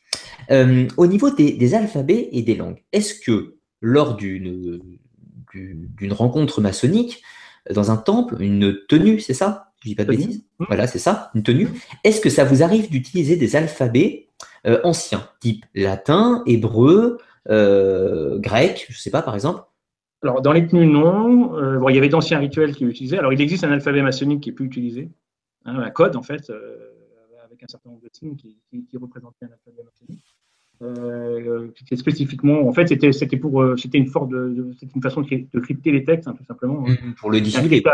Voilà, c'était un cryptage assez simple, donc qui existait. ce qui est intéressant en franc-maçonnerie, c'est que on, on, est dans un autre temps. chez les francs-maçons, euh, on est à l'année 6017 de lumière. C'est-à-dire qu'on considère que le, monde a été, enfin, on, met l'origine du monde il y a à peu près 6000 ans. Donc, en franc-maçonnerie, on est le, 19 octobre 2017, c'est l'année vulgaire, et on, va être donc le mois de octobre, octogonal 8, donc le 10, le, mois d'octobre représente le huitième mois de l'année. Donc on a été rechercher les anciennes significations. Donc on est le huitième mois de l'année 2017. Hmm. On a donc un autre, un autre code de temps, on est dans une autre temporalité. Hein, le, mois de décembre 10, hein, on entend bien 10 dans le mois de décembre, donc le mois de décembre c'est le dixième mois de l'année. Et, donc l'année maçonnique démarre, euh, démarre en février. Bon, après, ça marche plus avec les, avec les autres mois, mais on a un calendrier qui est, qui est, qui est décalé et qui ressemble plus à un calendrier le, celtique ou, ou, ou, du temps de Mitra où on démarrait l'année avec les. On démarrait l'année euh, au Hein. L'année démarre euh, avec les équinoxes. Et, et, les solstices, tout à fait logique. Voilà, donc là, on a une année un peu particulière en, maçonnerie. Bon, c'est vrai qu'on a aussi. Euh, moi, j'aime il y, a, aussi, alors moi j'aime bien de faire des, notamment au rite français où on, a, on est sur un rite où on est beaucoup dans les astres. Donc j'aime bien de faire des relations euh, entre les, par exemple les jours de la semaine, un lundi, euh, lundi, mardi, euh, lundi c'est la lune, mardi c'est Mars, etc. Et j'aime bien aussi faire des relations entre les sept principaux officiers de la loge et les sept planètes. Mmh. Chaque euh, chaque officier, en fait, c'est un travail, c'est totalement propre, mais moi, je, symboliquement, j'associe une planète un officier. Hein. Euh, voilà. Euh, il y, a, il, y a, la Lune, le Soleil, on, voit tout de suite, euh, on voit tout de suite Mars et Vénus, par exemple, hein, qui, ainsi de suite, hein, et qui correspond à des postes, des postes précis au niveau des surveillants, des orateurs, etc. Et il y a aussi une symétrie particulière en loge. Bon, je ne vais pas rentrer dans le détail. il y a toute une, toutes, des logiques comme ça. Mais on a assez peu de, on a, on a assez peu d'alphabets anciens dans les rituels modernes, je dirais, d'aujourd'hui qu'on pratique. On a assez peu d'alphabets anciens comme ça. Par contre, on a quelques termes hébreux, euh, les mots de passe, euh, qui, sont, euh, qui sont des termes hébreux, qui sont assez mystérieux. J'avais travaillé notamment il y a quelques années, je ne vais pas le donner ici, mais sur un, sur un mot de passe qui, qui pouvait aller assez loin, voilà, qui était un terme Et pour la petite histoire, quand j'ai tapé le mot de passe sur Internet, il n'y a rien qui est sorti. Ah d'accord. Donc là, c'était le grand vide. Donc c'était une vraie recherche pour le coup. Et là, j'ai dit, il va falloir bosser un peu. Mais bon, c'est intéressant, là, le, travail, c'est toujours pareil. C'est toujours pareil. Du, coup, euh, pour faire, euh, prendre l'exemple d'un rite qui me vient en tête, le, rite de la veuve. Par exemple, alors le rite de la veuve, on fait souvent référence à, Marie. Donc, euh, alors, il n'y a pas de rite de la veuve proprement dit en franc-maçonnerie, mais par contre, on parle de l'enfant de la veuve. C'est-à-dire l'enfant de la veuve, voilà, excuse-moi. C'est-à-dire que Hiram, hein, l'architecte, un hein, personnage euh, principal, on va dire, alors, sachant qu'à l'époque de la construction du temple de Salomon, il n'y avait pas d'architecte, hein, ça n'existait pas. Euh, mais bon, euh, ceci dit en passant. donc, le fameux, le fameux Hiram, l'architecte du temple de, Salomon, et c'est le fils d'une veuve de la tribu des Nephtali. Voilà, mais ça, on trouve dans la Bible aussi. Et donc, donc on, comme on, se considère, euh, on associe, bon, Hiram sera assassiné, mais quelque part, c'est comme dans le, mythe osirien, c'est-à-dire. Euh, oui, c'est ce que je voulais justement faire référence. Euh, il, est, il est euh, également assassiné et il ressuscite. Donc, c'est la reconstitution de la reconstitution d'Osiris. Et donc, on est, on se considère tous comme des fils de la veuve. Oui, je comprends. Et du coup, du coup, en fait, ce, que je voulais dire par rapport à ça, c'est qu'on remarque, du, moins d'après ce que tu me dis, que la plupart des rites ou des symboles maçonniques sont toujours des allégories euh, dans, une quête d'élévation gnostique. C'est-à-dire que quand on parle du temple, on n'a pas besoin que le temple de Salomon ait existé. C'est symbolique, mmh. comme, tout en fait. Donc, en fait, le symbolisme, il, est fait pour faire grandir l'âme, en fait, grandir l'esprit. Il est symbolique en plus à plusieurs niveaux. C'est-à-dire que le temple, on peut déjà considérer que le temple, c'est nous. Donc, mmh. euh, c'est une élévation. Mais on peut considérer aussi que le temple, c'est une société qui, elle aussi, va, va, subir des cycles. Euh, donc, on peut, on, peut aussi le mettre sur, euh, on peut aussi le mettre sur plusieurs niveaux. Et, et le temple, et je te l'avais aussi signalé, le, une partie de la franc-maçonnerie, alors ça existe encore dans certains hauts grades, mais que je pratique pas, mais une partie de la franc-maçonnerie faisait aussi référence à Noé. et donc, c'était la construction, au lieu que ce soit la construction du temple, c'était la construction de l'arche de Noé. Mhm. Finalement, c'est la même chose. Et Noé, à un moment, est mort et il est relevé par, par ses fils de Noé et on retrouve trois compagnons aussi en franc-maçonnerie. Donc il y a, y, a, y a, un parallèle. Et moi, l'hypothèse que j'aimais, ça c'est pareil, ça n'engage que moi, je vais encore me faire engueuler. L'hypothèse que j'aimais, c'est quelque part, euh, c'était trop euh, christique, c'était trop sur la Bible. De parler de Noé, euh, c'était pas assez. Euh, voilà. Il fallait mieux parler du temple de Salomon, de l'architecte, ça passait mieux que parler de Noé. Mmh. Euh, moi, je, je, je l'interprète comme ça. Et donc les rites qui ont fait référence à Noé, ont, disparu totalement en loge bleue. Et on, a, on en retrouve par contre des traces dans les, dans les anciens rituels euh, de, de, ces, de, ces, fameux rites. Mais pour moi, c'est la même chose finalement. Que ce soit mmh, C'est pour l'allégorie. Euh, c'est euh, le, même, le même principe. Et, et, que vous... et moi, j'y vois la réincarnation, hein, j'y vois plusieurs vies. Est-ce que vous avez, euh, enfin, en gros, pour rester assez mmh. large, en fait, est-ce que des rites maçonniques font toujours référence, semble-t-il, à des mythes anciens? Ah oui. Hmm. Euh, là, là, on est sur la construction du temple de Salomon oui. euh, avec, euh, avec l'architecte. Il, il, il, y a un moment, il y a un moment, il y a aussi, bon, pas forcément repris partout, mais il y a, il y a aussi des choses autour de la, de la reine de Saba. Après, on va continuer l'histoire. il, a le, le, côté, alors, les premiers, les, les grades d'élus secrets, c'est des grades très noirs en franc-maçonnerie. on appelle ça les, les, les des grades de vengeance, et c'est des grades qui, qui, explorent notre côté sombre. C'est-à-dire, euh, il y a une introspection sur nous-mêmes en disant, euh, finalement, euh, on va voir un petit peu notre côté sombre. On est, on est, il faut absolument. On est dans le labyrinthe de, le labyrinthe de Thésée un peu. Ouais, il faut, voilà, il faut absolument aller sur ce côté sombre. Après, qu'est-ce qui va se passer? Eh ben, On va continuer l'histoire. Eh ben, il va falloir, ben, on, va, on, va aller dans le, le temple de Salomon construit une allégorie là-dessus. Et il y aura, a une légende. La légende, je peux en parler librement parce qu'elle n'est plus dans les rituels maçonniques, mais elle est un petit peu cachée dans les rituels maçonniques. C'est la légende du temple d'Enoch.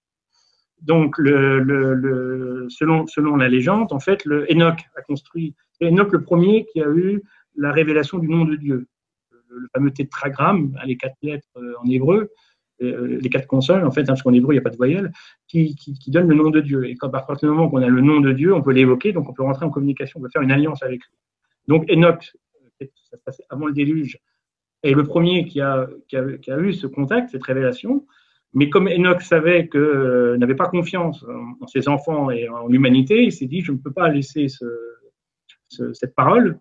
Lui, il avait la parole, hein, elle n'était pas perdue. Hein, on était avant le déluge. Hein, donc lui, il avait cette parole avant le déluge et il a dit, je vais la cacher. donc il a construit en fait un temple souterrain. Il a euh, pris ce triangle, ce triangle d'or avec le nom, de, le nom, il l'a caché et il a construit un petit temple qui payait pas de mine au-dessus pour, pour, pas qu'on puisse fouiller. Le déluge va arriver, donc le déluge va raser le fameux temple d'Enoch, mais les souterrains vont, euh, vont tenir. Et la légende dit que quand le temple de Salomon a été construit, en fait, il a été pile comme par hasard construit au-dessus du temple d'Enoch. Mmh. Et quand les, les, les, alors après, il y a des légendes comme quoi c'est les Templiers, etc. Ça, ça, peu importe, mais bon, enfin bref, ils vont en fait euh, creuser quand ils vont creuser les fondations du temple de Salomon, ils vont ils vont tomber sur les fondations. Donc, euh, donc il y a des rites qu'on appelle les rites de la voûte, hein, et ils vont tomber sur ce triangle. Ils vont ils vont pouvoir retrouver euh, retrouver une parole, mais la parole elle va être à nouveau elle va être à nouveau perdue. Mais donc là, c'est cette fameuse légende du temple d'Enoch euh, sur, sur cet endroit sacré, quelque part, qui est, ce fameux rocher euh, où il se passe des tas de choses. Donc ça, c'est la légende du temple d'Enoch. Après, on continue dans les légendes. Euh, alors ça, ça n'existe plus en franc-maçonnerie, mais on peut le retrouver dans les anciens rituels, donc qui sont plus, qui sont plus pratiqués. Donc je peux en parler librement parce que c'est pas, je dévoile rien. Donc, après, il y a, y a, ce côté, le temple a été détruit, les, les, Juifs sont partis en exil euh, à Babylone et il y a le retour des Juifs. Donc il y a une mhm. histoire autour du, du retour des Juifs. Euh, voilà, donc ça, ça fait encore l'objet d'une histoire.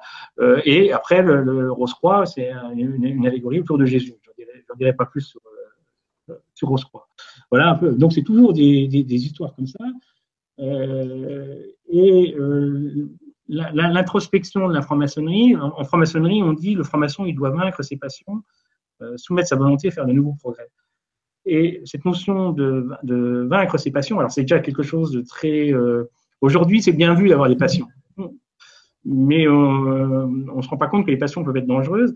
Et la notion de vaincre les passions, euh, c'est lutter contre son côté noir, mais pas complètement l'annihiler.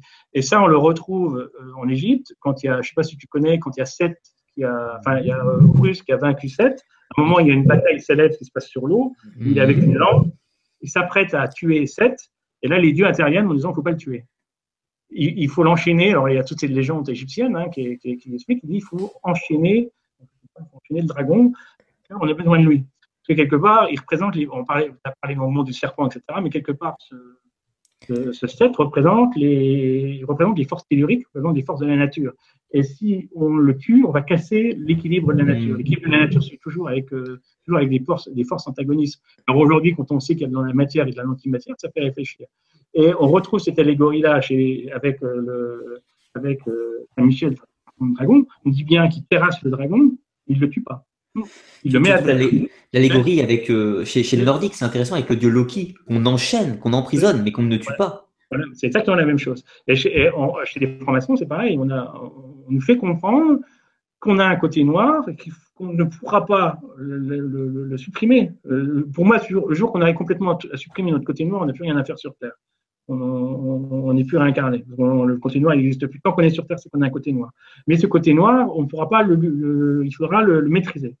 Voilà, euh, le parce que le parce qu'il apporte aussi, il apporte aussi une force quelque part. Euh, c'est le symbole du serpent aussi, hein, ou la vive dans les églises qui, euh, qui apporte une force. Bah, les, deux serpents aussi, les deux forces, les points d'équilibre.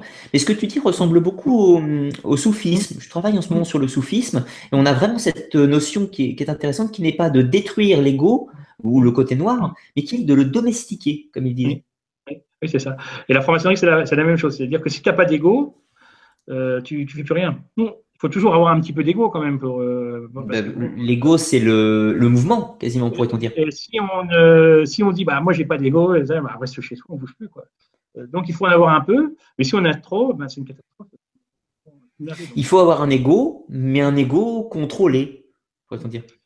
C'est de l'équilibre. D'accord. Voilà bah, je, je, suis, je suis tout à fait d'accord. Je suis tout à fait d'accord. Écoute, je te propose de prendre encore deux, trois petites questions. On déduit de, son parcours je, te propose de prendre deux, trois petites questions et puis on fera un petit mot de la fin après. Mm-hmm. Alors, du coup, question.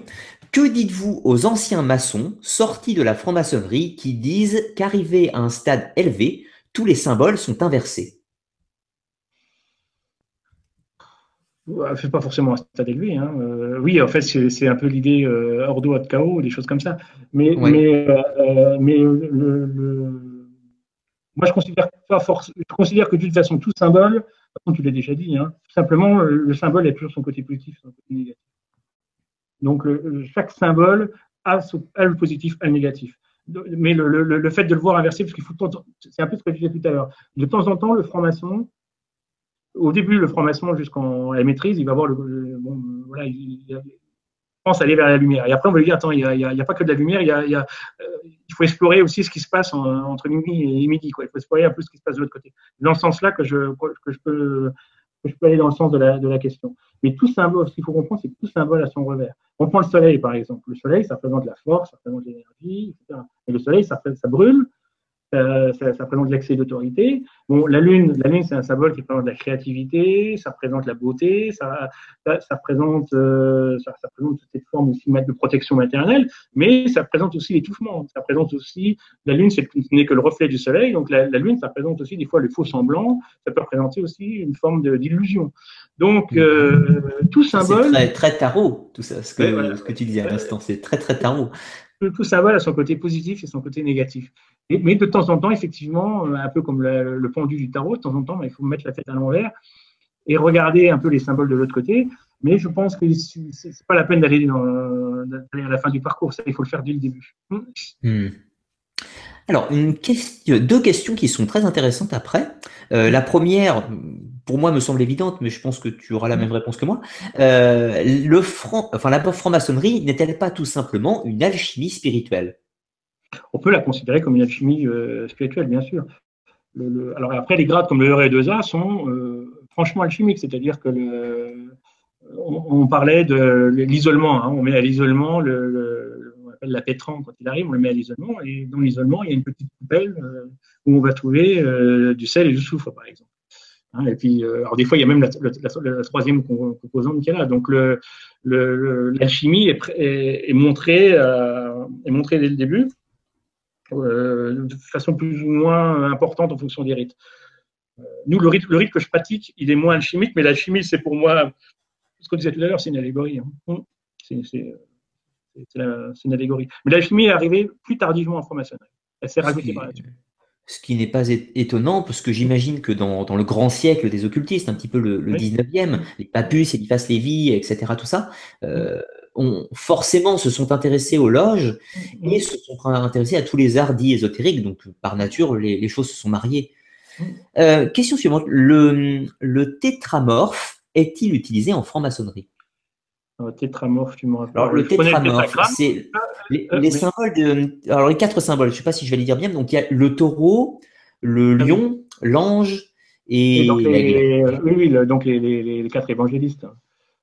Euh, je le, ne les. Alors, le symbole, les symboles peuvent être dissimulés, mais ils ne sont pas, ils sont pas tels quels utilisés.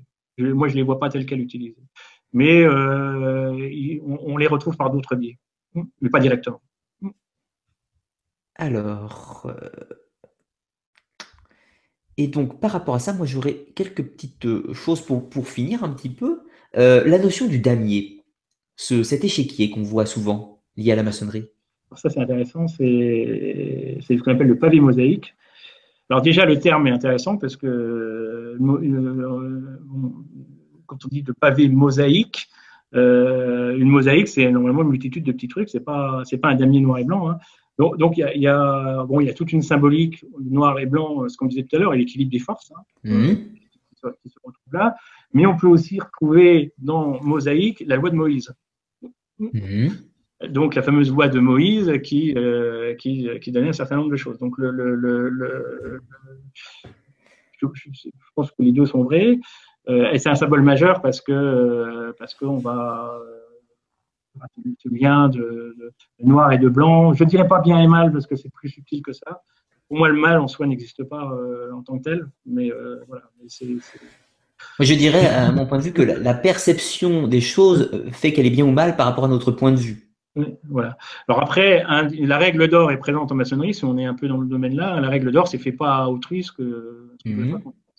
C'est cette mauvaise règle d'or qui est présente dans toutes les religions, hein, et qui est, aussi bien présente dès, l'entrée en franc-maçonnerie. On nous explique que la, chose essentielle est là, et euh, faire, ne pas faire à autrui ce qu'on ne voudrait pas qu'on fasse nous-mêmes une des règles édictées en entrée en franc-maçonnerie.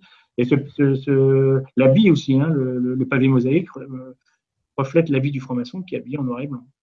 Euh, D'accord, avec les, notamment les gants blancs, etc. Tout un tas de, choses que tu disais tout à l'heure. Voilà, un peu là-dessus. Bon, ben, écoute, il y, a, il y, a, beaucoup de choses à dire sur la maçonnerie. Je, pense en tout cas que, que, ce soir, tu nous auras montré un petit peu, bah déjà, on sera sorti un petit peu de certains clichés, mais comment fonctionnent un petit peu les loges. Mm. Euh, une petite dernière chose quand même sur le, le, côté fraternel, la fraternité. On, beaucoup de gens, en fait, ce qui, ce qui intrigue dans la maçonnerie, c'est ce côté fraternel entre frères. Mm. Est-ce que tu peux nous en dire un petit mot C'est une des grandes forces de la franc-maçonnerie. C'est vrai que le, une des grandes forces de la franc-maçonnerie, c'est euh, ce qu'on disait tout à l'heure, on se retrouve dans un lieu à part, euh, un autre espace-temps quelque part, et il y a, euh, il y a cette, faculté de vraiment considérer l'autre comme un frère, c'est-à-dire quelqu'un. Bon, moi, j'arrive dans une loge euh, que je connais pas, je rentre, euh, je serai tout de suite accueilli, on, va on va se parler comme si on se connaissait depuis très longtemps. Euh, il y a vraiment un, un, côté très, intéressant. Voilà, ça, c'est, c'est quelque chose de, de, puissant en franc-maçonnerie. Cette fraternité est puissante en franc-maçonnerie. Et, elle est un peu inexplicable. C'est, un peu le corrélaire que tu disais tout à l'heure, du fait qu'on juge pas, du fait que, voilà, il y a. Alors après, c'est un peu comme chez les frères et sœurs. Hein, il y a des jalousies entre les frères et sœurs. Euh, des fois, ils s'engueulent, etc. Mais c'est très semblable à, ce qui se passe dans une famille. Hein. On, peut, euh, et euh, là-dessus, c'est vrai que c'est une, force. Et c'est aussi le fait que on va pas non plus considérer quelqu'un qui, a une fonction importante euh, dans la vie profane, il va se retrouver, il va être, il va être euh, voilà, on se fait la bise en franc-maçonnerie, euh, il va être considéré comme quelqu'un d'autre. Moi, je je vais pas le considérer par rapport à ses fonctions ailleurs, je le considérer par rapport à son état. On dit qu'un franc-maçon, c'est quelqu'un reconnu comme tel. Moi, je le reconnais comme tel. Et si à un moment, ce personnage, on considère que c'est bon, parce qu'il peut y avoir aussi des frères qui dérivent, hein, il, y a, de la dérive, on ne le le reconnaîtra plus comme tel. Mais la fraternité, euh, c'est quelque chose quand même de très puissant. Ça, c'est, mais c'est pas très explicable. Non, mais c'est bah, une réponse très honnête et je pense que euh, les quelques maçons que, je connais m'ont tous répondu sensiblement la même chose, euh, que c'est une, force, voilà, que qui se vit, encore une fois, comme, beaucoup de choses, je pense. Écoute, je vais te laisser un petit peu bah, le, mot de la fin pour euh, nous, résumer un petit peu ce que toi, toi, la franc-maçonnerie, comment tu te sens bien dedans ou qu'est-ce que ça t'apporte dans ta vie personnelle? Alors, moi, la franc-maçonnerie, ça m'a apporté beaucoup dans le sens que bah, ça, ça, sans la franc-maçonnerie, je n'aurais pas fait toute cette quête. Je me suis intéressé à beaucoup de choses, un peu comme toi. Hein. Je me suis intéressé euh, euh, j'étais quelqu'un qui allait quasiment jamais à l'église, euh, enfin, je vais pas tellement plus maintenant, mais je m'étais jamais intéressé, par exemple, à, au récit biblique. Euh, je m'étais intéressé un peu au tarot avant, mais par exemple, je me suis intéressé à Platon, je me suis intéressé à Jung, je me suis intéressé à l'Égypte. Je n'aurais jamais fait sans la franc-maçonnerie. Donc la franc-maçonnerie, quelque part, c'est un point d'ancrage qui m'a permis d'aller chercher un certain nombre de choses. Après, je dirais qu'il faut faire attention. la franc-maçonnerie ne doit pas être une fin en soi. C'est-à-dire que la franc-maçonnerie doit être un moyen euh, de s'élever, mais il ne faut pas que la franc-maçonnerie devienne tout. C'est pas pour moi euh, le danger, c'est qu'après, euh, il, faut, savoir aussi prendre, de la, prendre une certaine hauteur et savoir aussi prendre un peu de recul, parce que sinon on est trop dedans et, on tourne en rond. Donc la franc-maçonnerie, il faut aussi savoir s'en servir comme un levier, mais pas être son esclave. C'est important de, et d'avoir aussi, euh, parce qu'autrement, après, on devient, euh, on devient trop passionné, ce que je disais tout à l'heure, et on n'est plus dans la maîtrise des passions. C'est ce que je dirais, la, formation. Ça m'apporte encore beaucoup parce que je n'ai pas l'intention de la formation, mais euh, je passe peut-être moins de temps euh, aujourd'hui qu'avant. C'est-à-dire que j'ai, faire maintenant, faire plutôt des recherches à côté ou écrire un certain nombre de choses à côté, qui n'ont pas forcément rapport avec la franc-maçonnerie d'ailleurs. Hein. Des choses que je suis en train de travailler notamment sur Gilgamesh ou des choses comme ça. Mmh. J'ai fait un tarot de Gilgamesh que j'ai créé. Euh, c'est pas en soi de la franc-maçonnerie, mais évidemment tout ce que j'ai appris en franc-maçonnerie m'a servi à, euh, à, à, faire euh, à parler de Gilgamesh. Je, je m'intéresse beaucoup à tout ce qui est ésotérique. Euh, la franc-maçonnerie m'a servi, mais pour moi, euh, tout n'est pas franc-maçonnique. C'est ce que Vraiment, un discours, c'est tout le monde dit la même chose au fil des, au fil des siècles, quelque part, euh, mais personne n'a la vérité. C'est important de retenir ça, c'est que personne n'a la vérité. On a, euh, je, je, finirai juste par une petite, euh, par une petite histoire que je sors des fois, qu'on m'avait racontée. C'est, je peux tu dois la connaître. C'est, l'histoire de l'éléphant. Tu la connais? C'est, entendu. C'est bon, trois, c'est d'autres fois là quand il y avait, il y avait des montreurs d'éléphants, on savait pas ce que c'était un éléphant, et il fallait payer pour aller le voir. Il y avait trois, trois frères qui n'avaient pas, pas d'argent, donc ils sont allés dans l'enclos, ils ont regardé par trois trous. Il y en a un qui a vu une trompe, l'autre qui a vu le corps, et puis le troisième qui a vu la queue de l'éléphant. Et euh, ils ont commencé à décrire ce qu'ils voyaient, et l'autre, ils, se sont engueulés. Ils disaient pas du tout, c'est une espèce de gros tuyau. L'autre, ben non, c'est en fait un gros bœuf et un corps, et puis l'autre, il, y a une, il y a une petite queue. Euh, et euh, en fait, les trois décrivaient ce qu'ils voyaient, mais mais vous voyez qu'un bout, en fait, hein, c'est ce que je disais avec les symboles tout à l'heure. Et donc, on a, on, on, a, de toute façon, quoi qu'on fasse, on n'aura qu'un morceau. Euh, on n'aura jamais, la, jamais la vérité. Et, euh, et il faudra toujours, euh, toujours la chercher quelque part. Voilà, ce que c'est le mot de la fin. Donc, euh, ben, je, je, je, trouve que c'est de sages paroles. Mm. Toujours, c'est une quête perpétuelle. Donc, tu vis la maçonnerie en forme d'une quête perpétuelle. Et je trouve ça intéressant dans, dans ton chemin. Je tiens à te remercier énormément d'être venu euh, en parler avec moi ce soir. J'aurais été bien incapable d'expliquer la maçonnerie comme ça. C'est courageux de venir parler de maçonnerie euh, en direct sur une émission. Donc merci aussi pour ça. Merci pour tout le monde.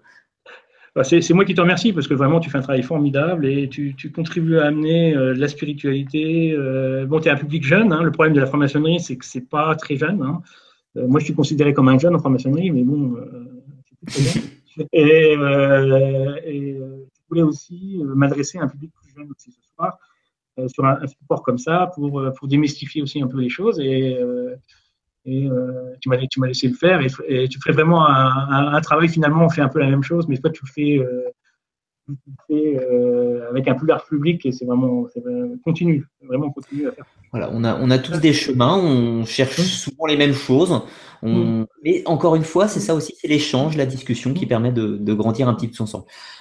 Juste pour, euh, pour vous, pour tous, pour euh, vous rappeler, la semaine prochaine en direct, une émission cette fois-ci, c'est une émission de l'Academia. Donc, pour les gens qui me soutiennent sur le Tipeee, ça sera la deuxième émission de l'Academia. Ça sera jeudi, euh, jeudi 26, si je ne dis pas de bêtises, à 21h en direct pour toutes les personnes sur le Tipeee, où nous parlerons de mythologie comparative et, pour être exact, la cosmogonie ou les cosmogonies de différentes mythologies pour essayer de trouver le fond commun le message que, que tous ces mythes nous véhiculent et qu'est-ce qu'on peut en interpréter, du moins tout ensemble. Et je vous rappelle que vous pouvez poser des questions pendant le Discord, mais hors du Discord, euh, pendant les émissions live, mais également hors des émissions live sur le salon de conversation Discord. Alors, je vais vous souhaiter à tous une très bonne fin de soirée et surtout à toi aussi, Thierry. À toi aussi. Bonne soirée à tout le monde.